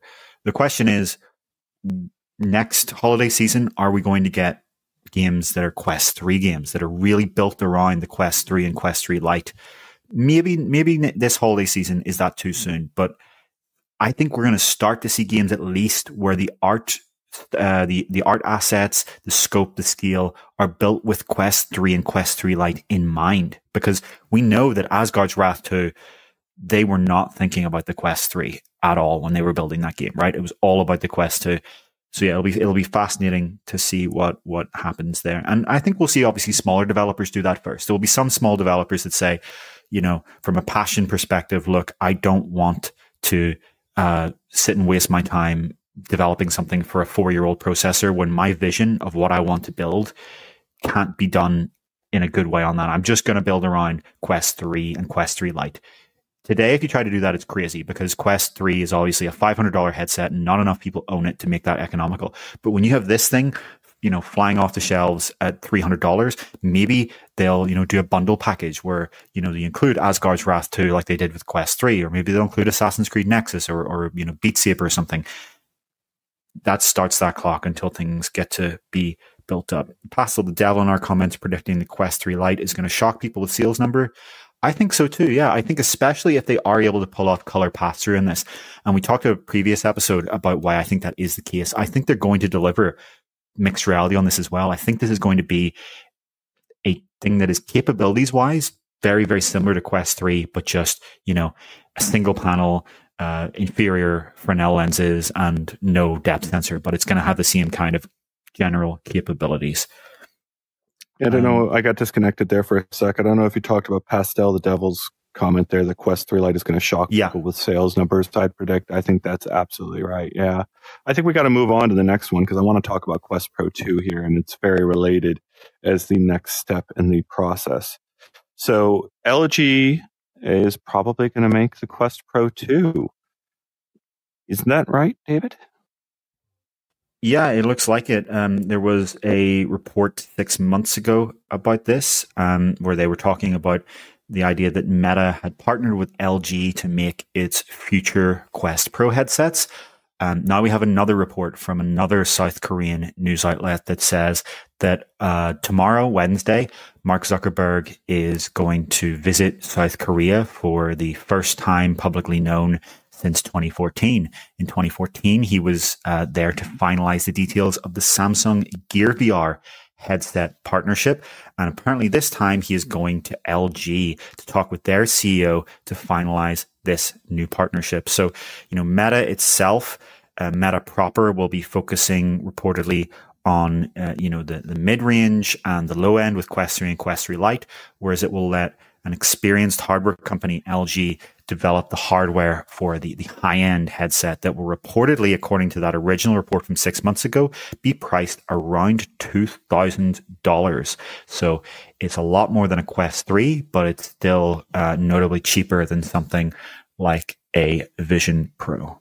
And the, the main point of the report is that this is apparently coming in the first half of next year. So we could be seeing you know, a really rapid hardware cadence here from Meta, where you have, you know, Quest 3 dropped in October, Quest 3 Lite in the next few months from now, uh, maybe. And then, you know, within 12 months or so, you, you have the, the Quest Pro 2 becoming a thing. So you have uh, products at $300 or roughly or something, $500 and $2,000 serving um, different markets and different budgets based on how they want to join in. But you know, presumably all on the same software platform. We'll talk a little bit uh, later about how that could be the weakness in some ways. Crispy saying that my hair has a nice shine, and yeah, sure, I, am going to show it off right here.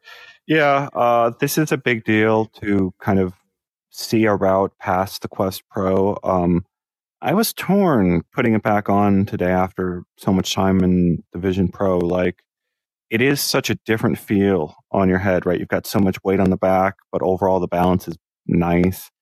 But then it's it's got a different pressure. Uh, but then you you turn the thing on and you've got this pass through that is is so such a big big step back.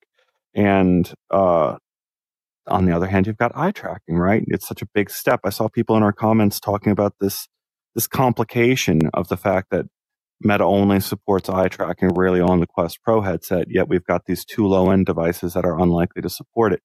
Um, David pointing out that Meta is potentially building towards three headsets in 18 months uh, is a pretty big deal when you consider the idea that they've been uh, so focused around building value to the, the MetaQuest store, right? So uh, if you've got three headsets all running XR2 Gen 2 or better. And they've invested another, uh, I can't even throw them numbers around, but tens and tens of millions of dollars into content that runs on those headsets. And most of that content all still uses these great haptic controllers. You've got, you've got an unbeatable system. I don't know. This is what we're, we're going to move to the end of this show here very, very soon. And I'm going to ask for my moment in the sun on a subject, but We've been warning the industry for years that Meta is building an unbeatable, an unbeatable system. And I, I fail to see, like, I, I, fail to see how they've not done it, right? Like, it feels like it's all coming together exactly on schedule. Well, I think that the weakness there is still going to be the software. So, sure, you know, firstly, I'm actually skeptical about the hardware here. I have a funny feeling or a bad feeling that Meta is still going to push LCD panels into this thing. I feel like the entire enthusiast community wants so badly for OLED micro displays to arrive in a, a Meta headset. And I just feel like there's some reason that Meta is still going to try and push out some, uh, you know, 3K LCD or something like that. Um, but yeah, the the you know, as Funky Sloth in our comment is pointing out, they don't have a proper OS. The problem is that Quest has a lot of great apps and games, but it's essentially a, you know, it's a console right now. It's everything is so disjointed. There's no true multitasking between spatial apps. The 2D apps right now are only web apps. You know, there's no proper Android apps other than the ones that you have to sideload uh, which is obviously not practical for the vast majority of people. That brings me to a very interesting aspect of this report. And, you know, you can see that some people in the comments have read the uh, source report itself because you see uh, someone saying, oh, it's going to have, it's going to run LG's WebOS. Funky Sloth saying it's going to have a rubbish. So it's extremely unlikely that Meta is going to just dump its entire platform and OS and, and replace and start adding VR support to LG's TV operating system. I think what the report was really saying here when they said incorporate, if I had to guess, it seems much, much, much more likely that what this means is a virtual LG TV, right? So that within the Quest uh, system software, you'll be able to pull up an app or, or a feature called LG TV, and you'll have all of the same streaming apps that are available on a real LG TV. And that means that Meta doesn't anymore have to get all of each one of these developers, be it Disney Plus and Netflix and Paramount and uh, Hulu and uh, HBO and however many streaming systems there are, including Apple TV Plus, to build a Quest app.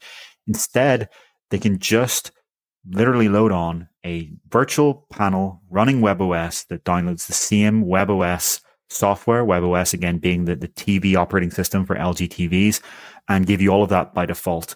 Um, and so that that really would get up get Meta's software to kind of get to the same level as Vision Pro when it comes to co-watch or when it comes to watching, not co-watching specifically, actually, as I'm sure Ian will soon point out, but watching traditional media. Because right now the, the situation of that on the Quest platform is woeful. You have this Netflix app that streams at 480p, requires controllers, doesn't support pass-through, and most crucially doesn't support downloads. You have a Peacock app that is just a shortcut to the website. You have an Amazon Prime Video app that is abandoned to the point it no longer works, right?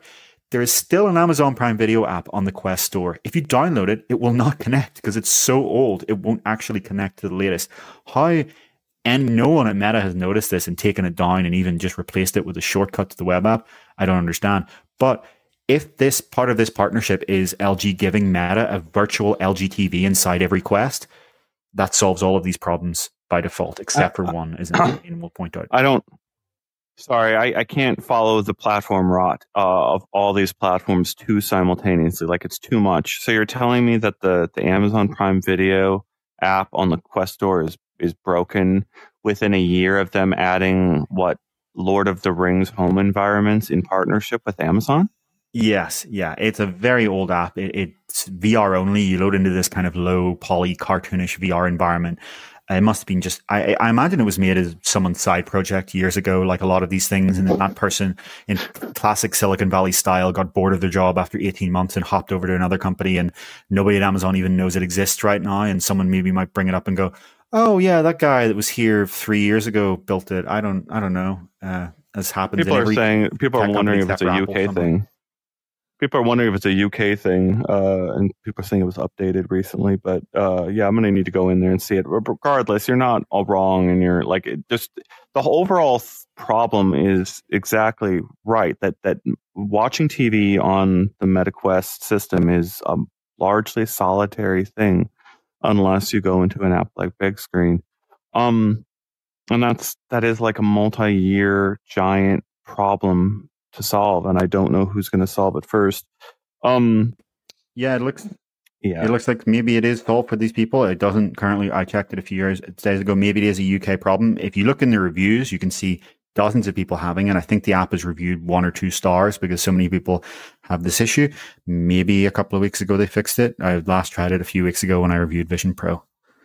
Well, I'll still even if even if it's better, yeah, it's still a miserable uh, experience overall watching most of the video apps that are on the Quest yeah. ecosystem.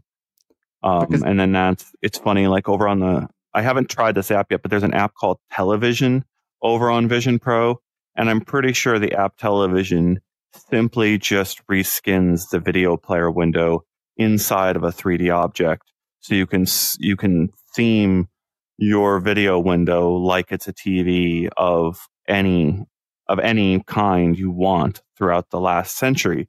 And I love that concept. It it really brings home the idea that VR is going to subsume entire categories of products. Yeah, the, the problem with the Amazon Prime app, just like the problem with the Netflix app, is that until very recently, the only way to make an app on Quest was to do something in a game engine like Unity and literally have to build an entire almost like virtual world just to do the most basic function, right? If you want to make a clock app that just shows the, the freaking time on Vision Pro, you can just load up Xcode, use Swift UI and Swift and have that a windowed app and you can do that in probably like 10 minutes, right? And it'll just compile to your headset, kaboom, you've made a clock app.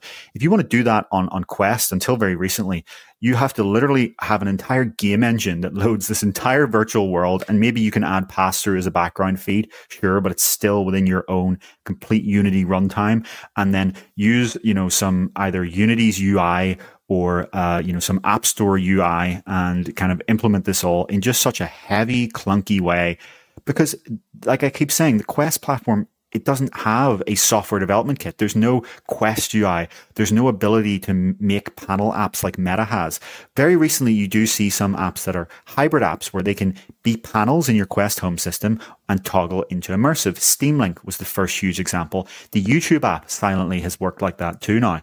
Still, those developers have to do all that UI themselves, though. That is something that they still have to build like they're from scratch. But at least you can do that. At least you can have a panel app you know, that actually makes it a lot easier for developers to make an app. If Netflix, all they needed to do was just make a panel app, then all of those features, you know, from a tracked keyboard to pass through to multimodal, all happens by default. The app doesn't, like on Vision Pro's shared space, the app doesn't need to handle all of these system features that should always have been handled by the system.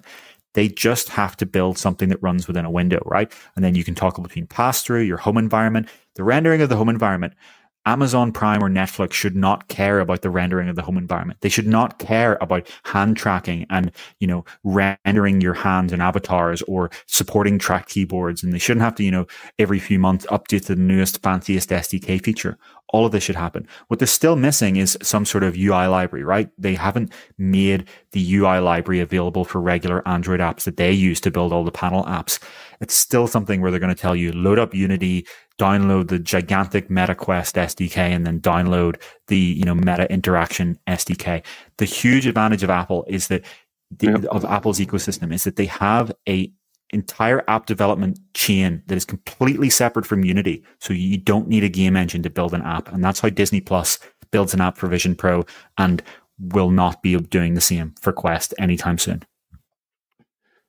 Uh, maintenance, multi-year maintenance uh, of a of an app and, and getting it to be supported uh, is is a huge huge problem uh, for devs to have to consider. Uh, on the the so one of the experiences I had on Vision Pro was I shared my uh, browser window uh, with someone in a FaceTime call, and it was Vimeo.com. I just picked a video that I was watching off of Vimeo, hit the share uh, thing at the top of the window, and boom, it was popped up on his FaceTime call. A browser video window is somehow playing and synced up uh, in a synced up way across our two devices. And I just picked a piece of content to do that with. It's this is how it should function on Quest, and I don't know how how long it's going to take them to close the gap. We got to move through these last few subjects yeah. pretty quickly here. Anything you want to talk about before we do that? Just the last thing I'll sum up is that yeah, I I'm very interested to see what hardware they pull off here. Um, at two thousand dollars with an experienced company like LG, we should expect good things, but the big weakness here is still going to be the software. But th- that's our next topic here. We're going to talk about some new Quest software features. And, uh, you know, the problem with these features is that for, most of them, they are things that when they get applied to the system that, you know, they've just been released, you don't load up your favorite app and find them there. Because unlike, as I've just been saying in Vision OS, where in the shared space, Apple controls rendering and lighting and, uh, you know, sound and all of these things, in Quest, every app is its own universe. And for any of these features to be supported, happens per developer when they pull in the latest version of the integration for Unity, uh, you know, and then compile a new uh, version of the app that runs this. And, you know, I was speaking to a developer the other day that pointed out that they use an old version of Unreal Engine, Unreal Engine 4. So these new meta features, they can't support at all because they're not in Unreal Engine 5. It's just such a dramatically different kind of tool chain to the point where any feature I'm just about to talk about is not something you get automatically. These are per developer features, but let's talk about them anyway because they, they are interesting within themselves. So the first thing we'll talk about is multimodal. So you, you should be aware that for years now, Quest has hand tracking and obviously it has controller tracking. And a game can support both of them so that when you pick up your controllers, it switches into controllers mode. And when you put down your controllers, it switches back to hand tracking mode. Uh, with multimodal, though, uh, the the distinction between modes disappears. If an app integrates multimodal and supports it, you can use any mixture of hands and controllers as you please. So uh, you can have a controller in one hand and hand tracking in the other hand. The the technical thing here is that picking up a controller in multimodal mode no longer disables hand tracking. Now, this only works on Quest 3 or on a headset with Touch Pro controllers. So you could do it on Quest 2 if you buy the $300 Touch Pro controllers. You can do it on Quest Pro because it comes with Touch Pro controllers. The reason for that is that only Quest 3 has the performance uh, headroom to run hand tracking and controller tracking at the same time. It actually always is doing that in the background anyway. Quest 2 doesn't have that extra performance headroom. So you would need to touch pro controllers which track themselves. But this opens up some really interesting possibilities. Uh, the first one is just that in apps that already use a single controller, uh, like Golf Plus and 11 Table Tennis, um, and Walkabout Mini Golf, they could continue to track your other hand, and that could be used just for social reasons. So in Golf Plus, they use these same meta avatars. You could be, you know, holding your uh, your your club with with one hand, and then kind of wave to your friend and point at something and say, "Oh, you know, there's my ball over there," or uh, you know, I'm damn, I'm over in that uh, in the sand over there. It's just that's a social reason. They also could develop interfaces around that. So instead of having to sort of hold your club up every time and use it as the pointer for the interface, they could have a, a near field direct touch tablet, for example. So you have your club here that's still held down and you're using your other hand to control an interface. A lot of exciting possibilities. Uh, a possibility that Ian pointed out is that if you're using the Touch Pro controllers, theoretically, this could be used for uh, foot tracking or leg tracking because you could have hand tracking on your hands and you could strap the Touch Pro controllers to your legs. That's something that obviously very few developers are likely to support for the obvious reason that most people don't have Pro controllers, but it is now a possibility on Quest because if you combined the inside out upper body tracking um, on Quest 3 with Touch Pro controllers strapped onto your legs, you could then have a kind of fully standalone full body tracking solution. And that's something you would hope that VR chat would be exploring sometime in the next year. But again, none of this happens by default. This will all require developer support. So don't expect it anytime soon. Why don't you just run through the others uh, on this list uh, before we, we comment on them? Sure. Um, the other uh, major tracking feature is wide motion mode. So this is for uh, Quest 3 titles that don't use full, uh, inside out body tracking. They just use hand tracking. And what this means is that when your hand goes out of view of a camera, such as when you have it above your head, it will, con- it will run inside out body tracking in the background, even though it's not feeding the body model to the, to the app. It will run in the background and use the position of the arm to estimate the position of your hand because obviously your hand is attached to your arm. Now, obviously this means that your fingers will be frozen, right? So, you know, if in this situation, if this woman stood completely still and opened her hand, that would not be reflected. But if she moved her hand from side to side, it would. And the, the reason that this is useful is it means that if you're doing these kind of wide gesticulations in social, they'll no longer uh, stop being tracked. Um, a huge problem, obviously, is that Quest 3 doesn't have upwards pointing cameras. It is downwards pointing side cameras and forward pointing cameras. But I'm in a Quest 2 right now, and my hands continue to be tracked up here. But in the same position, Quest 3 and Pro would actually not track my hands. So this wide motion mode um, becomes quite useful. So you can see Ian there, his hands are kind of frozen as he kind of brings up there. Neither of us are using a Quest 3. It would be great to actually demonstrate this right now because I've actually implemented wide motion mode into our app. Um, but for the aforementioned at the start of the show, microphone reasons, we are not currently using this. So this is cool.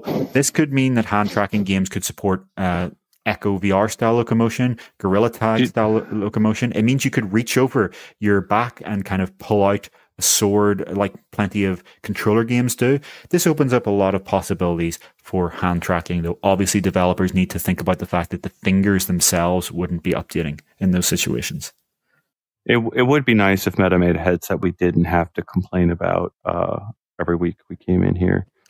Um, well, maybe that'll be Quest Pro too. Yeah. You know, Meta is always yeah, maybe. Know, Apple had no budget for Vision Pro, right? And Meta is trying to build yeah, they did it with zero dollars, right? Yeah.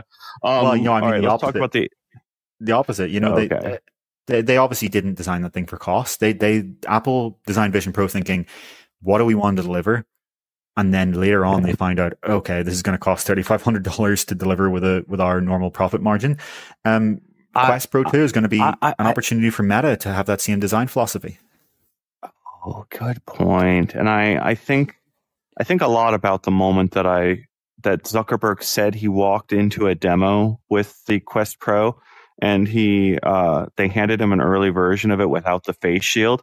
And he said we're just going to ship it like this and then at some point after that, I think they realized that people really wanted the the full VR uh, shield or the the side. Uh, they they had the little side ones, but like it just you got this impression of this device that some decisions were made near the end, last six months of of production that just kind of threw this product in the wrong direction.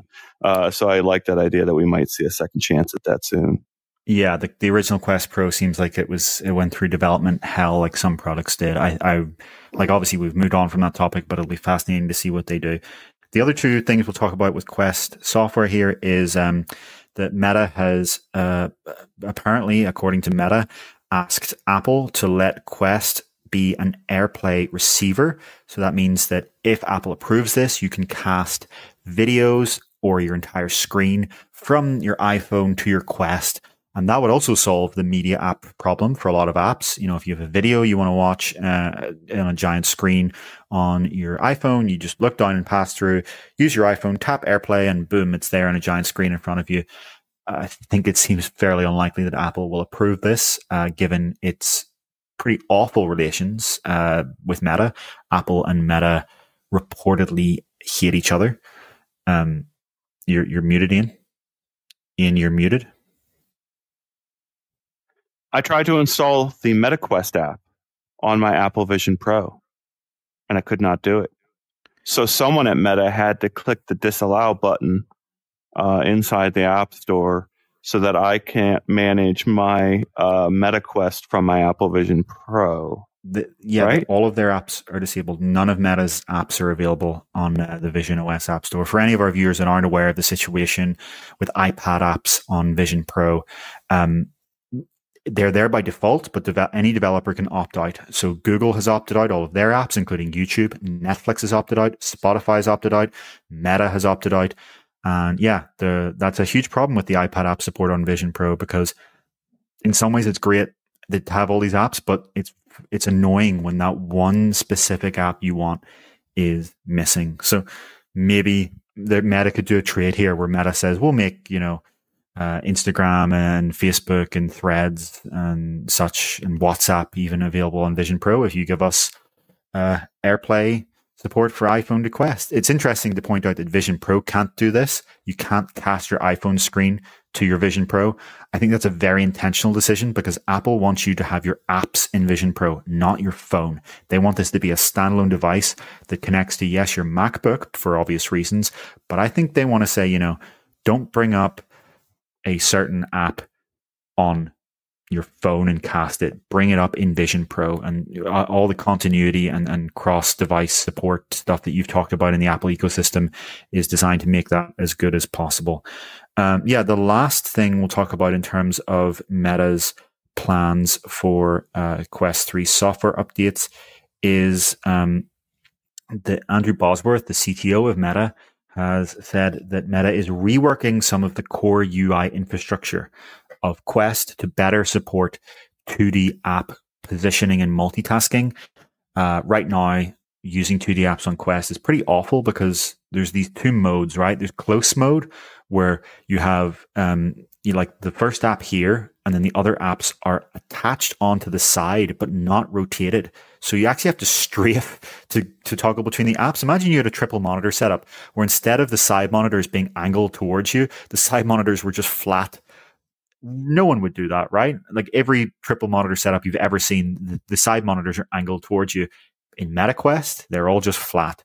Uh, then there is a far mode um, where everything kind of goes further away and you can position the, the triple apps together and they do actually the side ones do face towards you because they're all curved but um, you can't position them individually you can only kind of move the whole setup of three together and you can resize them which is cool um, I suspect they're going to just copy Vision OS here and let you p- place apps wherever you want and resize them wherever you want.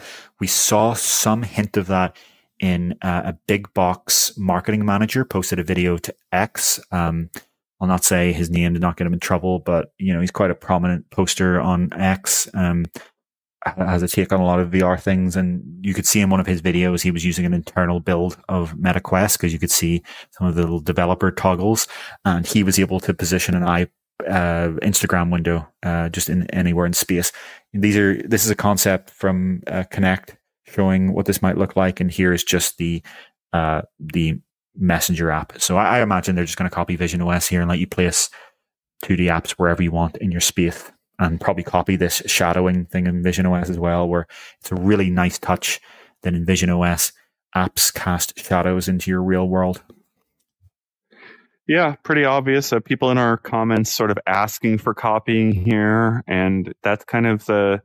I think that's the reality of of the strategies here. When we've when we're frustrated, or people out there wondering why Apple kind of managed access the way they did, right?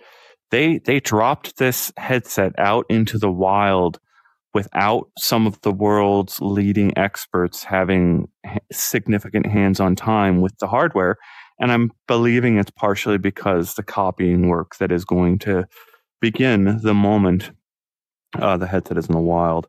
Um, I think it's time to move on to our last subject here before we close out. Anything you want to respond to in the comments before we do that?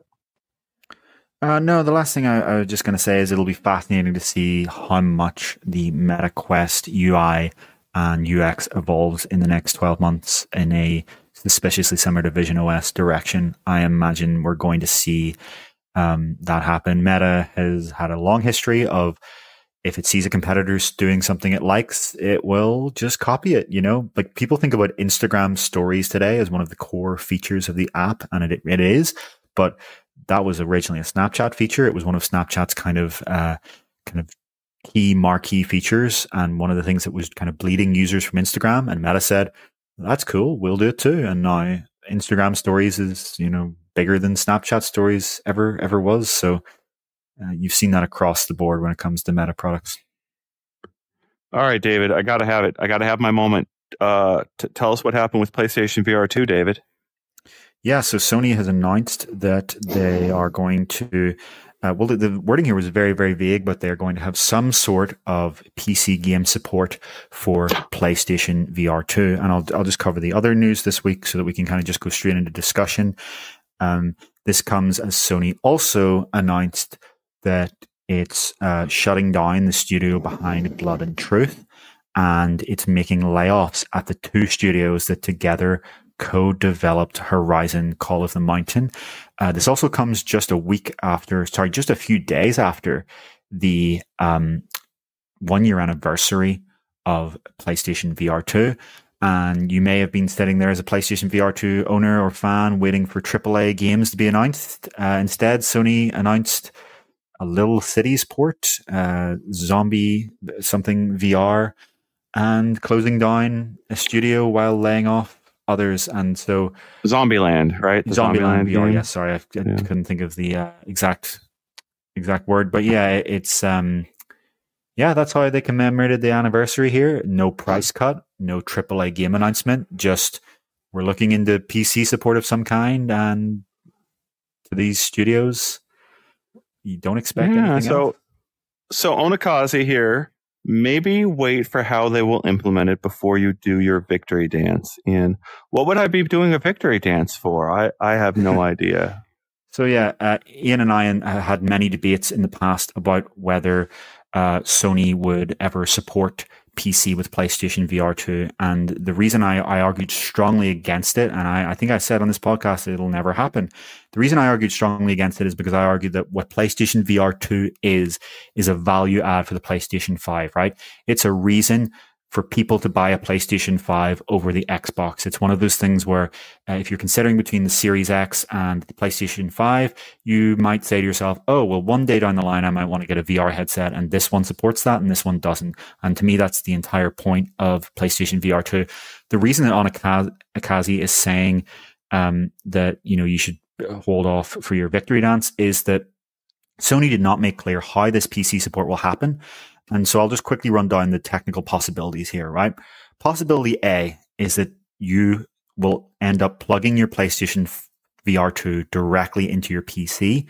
That would require an adapter for almost all graphics cards, right? There were two generations of graphics cards that support that some of them supported uh, a virtual link USB C port, and Sony could maybe somehow pull off software support there. For the vast majority of graphics cards, they would need an adapter because this thing has a USB C uh, connector. So they would need something that splits into DisplayPort and USB and supports some of the custom stuff that they're doing with PlayStation VR 2. That's one possibility. So then PlayStation VR 2 would become a true PC VR headset and it's just another accessory for another platform. Possibility two is that they use streaming in the same way that we've seen Steam Link, we've seen Virtual Desktop, we've seen Quest Airlink. What would happen here is that your PC would render the game. It would stream the frames over your home internet connection, ideally Ethernet, to your PlayStation 5, which you would require in this scenario. And then the PlayStation 5 would send an uncompressed output of the compressed frame to the headset over the normal cable. So you would be using it still connected to PS5, but the PS5 would be running like a Steam Link client app or, you know, a PlayStation VR link if it's Sony doing it directly. Another possibility is that they plan to do this through cloud streaming. I see that as very, very unlikely given that Sony doesn't have the infrastructure to even deliver like 4K regular uh, cloud streaming, given that the latency issues surrounding that and just how difficult that would be to ensure a good experience. I think it's very unlikely, but I'm pointing it out as a possibility because um, it is theoretically possible. The fourth possibility is that they somehow, you know, this this one is crazy, but I just have to point it out because it is a possibility that they somehow integrate a uh, a virtual Steam VR Windows operating system running on the PlayStation 5 and you're actually running the PC games on the PS5. That I think is almost certainly not going to happen, but we have to, it's a theoretical possibility, right? I think I've ranked those in, in, except for the first two, the order of possibility. I think the, the it's much more likely than all of the others that this is a streaming solution. And the reason that I think Anakazi told you to, to not do your victory dance is because my, my fundamental thesis would still hold up. That still makes this an accessory to the PS5 it still makes this a device that requires a PlayStation 5 to work. And so a reason to buy a PlayStation 5. Because if it is streaming, you will still need a PlayStation 5. So yes, I will absolutely say that I was wrong about the whole, the, the fundamental idea of, of PlayStation VR 2 coming to PC in any way. I was completely wrong about that. But I suspect that the implementation will still back up my reasoning for why I said it wouldn't happen. Yeah. All right. So I'm not going to do my victory dance because it's actually a really sad day uh, to have so many people laid off uh, at Sony um, while we are coming in here to talk about this. And uh, that is a failure of leadership. It's a failure of planning. It's a failure of building the right products for the right audience. Um, it's a failure of getting the right games for that audience. Um, I, I'm, I'm gonna, I'm gonna put you on the spot, David. Do we still recommend people buy a PSVR two in any circumstance? That's a very interesting question. As you say, yeah, this is um, this is a sad day because let's be honest with ourselves. This would not have happened, this this PC announcement, if PlayStation VR 2 had been successfully selling. You also uh, would not have seen the kind of lackluster announcements we saw on the one year anniversary. It's very clear here that PlayStation VR 2 has failed to meet Sony's expectations. I, you know, I can't put words in Sony's mouth, but if you look at all of the external actions, it all points to this being the case. And I think the problem here and the criticism I've laid at this the entire time is that it's just too expensive. It is, I've said this from the start. I will keep saying this and I don't care. I know some people disagree. You can't sell an accessory for more than the console itself. $550 is, is ridiculous. Now, obviously, the next question people are going to ask is, you know, well, what do you take away? You know, are you saying we shouldn't have OLED displays? Is, is OLED bad? No. I'm saying that this PlayStation VR 2 should have been the pro model for enthusiasts. Enthusiasts can pay $550 and they'll be happy about it. But what really should have happened going from PlayStation VR 1 to 2 is they should have expanded the market and made VR a more essential part of the PlayStation ecosystem by making it more affordable, not less. The opportunity with going from this, you know, external camera architecture to a uh, a inside out tracked headset was to lower the cost. They should have had a base model here. You know, I guess now if they really wanted to see of this, they could call it PSVR 2 Lite. They should have had a, a, base model here that has a single LCD panel, and you know they already are using Fresnel lenses. Uh, cut the headset vibration, and just deliver on the core experience of adding VR to a PlayStation Five. They could you know, this thing doesn't have a full chipset in it. It doesn't have a battery in it. It doesn't have to have, you know, a wireless ant- antenna in it. They could hit, they could and should have hit $250. If you look at what happened with PlayStation VR 1, its biggest sales periods were always when it was being discounted down to $200, $250. And a lot of people could have, you know, combined those with sometimes used Move controllers.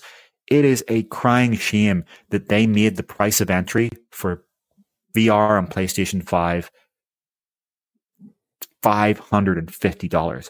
Again, because enthusiasts I know will come at me here. I'm not saying you can't have this HDR OLED headset vibrating dual panel IPD adjusting thing, but it should have been the pro model. It's like akin to Meta having never released a Quest 3 and just kind of keep pushing Quest Pro. You need two tiers here if you want to deliver this it's at, at, the end of the day, developers build for the market that's there. And if there's not enough people that can buy the game, you're going to have the entire content ecosystem crumble around you. And, and that's what's, what's happened here. There just isn't the, the enough, there just aren't enough PlayStation VR 2 owners out there for developers to justify even adding support to their AAA titles. Because we saw that talked about before PlayStation VR 2 came out. This idea that PlayStation 5 would take a hybrid approach just like you got on the launch titles of Resident Evil 8 and uh, uh, um, Gran Turismo 7, you would have these AAA titles that would have optional support. We saw Resident Evil 4 do that. Capcom, as I've said before on this show, Capcom has held up the entire PlayStation VR 2. They are, uh, every PlayStation VR 2 owner uh, should be buying every Capcom game to thank them for what they've done because without Capcom, this thing would be in a completely dire state. Thank God for Capcom uh, at least. But yeah, I don't know. I don't think I would recommend people buy a PlayStation VR 2 now unless uh, Sony comes out and gives a clear statement about the future and says something like, you know, we have first party titles in the pipeline. But like this was the first year anniversary. There is no announced first party title for PlayStation VR 2 coming. None. And I don't even think there's any announced AAA third party title. There is nothing. They have they have so, had so many opportunities to give people faith in the future of this thing. They could have cut the price. They could, nothing. It's clear that what they're doing here is with PC support. They're saying, you know, we've sold this five hundred fifty dollar piece of hardware to people. We aren't going to provide them with the content that justifies it. Let's at least give them the ability to use this with their gaming PC if they if they have that, so that we're giving people the maximum value out of their purchase. Well, all right, so we're, I'm going to need to get going after this comment, uh, and I think that's the end of our show. But that is where we're going to have to like. That's why I framed as as a as a dark day for the layoffs, and I uh, actually booted that commenter that made that comment uh, because yes, I understand there's a balance to all of this, and I think I explained that this is a failure in leadership. But what I'm trying to grasp, grasp without us knowing uh, of those four options, which one they, they pick, we actually don't know how dire a scenario this is for Sony. We don't know how how moved on they are to the next thing. And I think it's it's really awkward. It, it, it's it's such a point of misstep that so, that Sony went out and announced the XR2 Gen 2 Plus headset for creatives amidst its other arm going and uh, laying off a whole bunch of software developers, as you said, on the one year anniversary of this device. Right. That creative device, that XR2 Gen 2 Plus uh, base device, is the basis of a standalone system for the future of Sony. But they aren't presenting it that way and they aren't building towards it that way. So there is no, it, it, it has all the earmarks to me of a, of a major conglomerate that is going to have to restructure in a massive way in order to be ready for the future. Obviously, a different section of Sony goes and makes the displays for Apple. They're going to be doing great. they're going to be uh, probably having a very large order placed for them by Apple. So they're going to be making lots and lots of displays. Sony will be for VR. So they're going to be very invested in the next generation of VR. Can they go out and differentiate and build a next gen headset that does what they want? Well, they're going to need to figure out how to make the people who went and bought this happy and some like somehow like how do you transition them to that future if this thing is losing money left and right i don't i don't know I think a huge thing they could have done and still should do, and some of the commenters are pointing this out, and I still don't understand how they haven't done this, is fund developers to port the original PlayStation VR library, the biggest titles. It is insane that Sony has a, you know, you can run on Skyrim VR on a PlayStation 5 but only when you connect it to the old PlayStation VR 1 headset. How much would it really like? Maybe that's impossible because Microsoft doesn't want to work with them because Microsoft obviously owns Bethesda now. I think, given how much scrutiny there is on regulators for Microsoft's deal right now, that uh, is showing that you're going to care about a competitor's platform and do this whole games everywhere thing you're, you're talking about to regulators would actually be a good sign of goodwill. Even if not, make some sort of emulation compatibility mode or something, right? Uh, for if if absolutely nothing else, track the move controllers, right? You know, you have the a PlayStation Five, a, a, a powerful console that can do computer vision. You have this thing with cameras on it. You could theoretically track that uh, traditional input from inside out from the headset, but ideally. Give us some sort of emulation mode where we can play those titles. Minecraft is another great example. Star Wars Squadrons, uh, Blood and Truth. You know, there are all of these games that are sitting there, have, having already been through their years of development and tens of millions to exist. And Sony could, if it wanted, get them onto its new console and it didn't. I feel like if you can support PC, right, you're already going to be emulating another controller. Obviously not, you know, you're going to be supporting the touch controllers, right? In most games, when you use this on PC, you're going to see meta touch controllers because of that's what most of them are designed around. Surely you can at least support your own existing content library there. Yep, I think that's it for us. Uh, very big episode, very big day and week for VR news. Thank you all for tuning in with us. Uh, come in next week as we try to get back to regular uh, updates here. Check out the new updates that David is hopefully uh, able to put in the studio, but don't look for those updates if we have a big week of VR news. Uh, I think is the way to put it. Thank you for the incredible work reviewing Apple Vision Pro. Thank you all for reading it. Thank you uh, to our members please also consider becoming a member yourself if you're not yet to support our work directly. We'll see you later. Thanks so much, everyone. Uh, like we said at the start of the show, now that the Vision Pro review is out of the way and we've got a lot of that backlog sorted, we will hope to continue to do this show every Tuesday um, at our regular time, other than ironically this week. Uh, Ian had a prior engagement. But yeah, we hope to continue to deliver this show at the same time. Thanks so much for joining us. Please join us again on Tuesday, and we expect the VR and AR news to just keep grinding forward and forward like it constantly does. This should be another big year for VR, just like the year before, and just like I expect next year. Thanks so much, everyone. We'll see you later.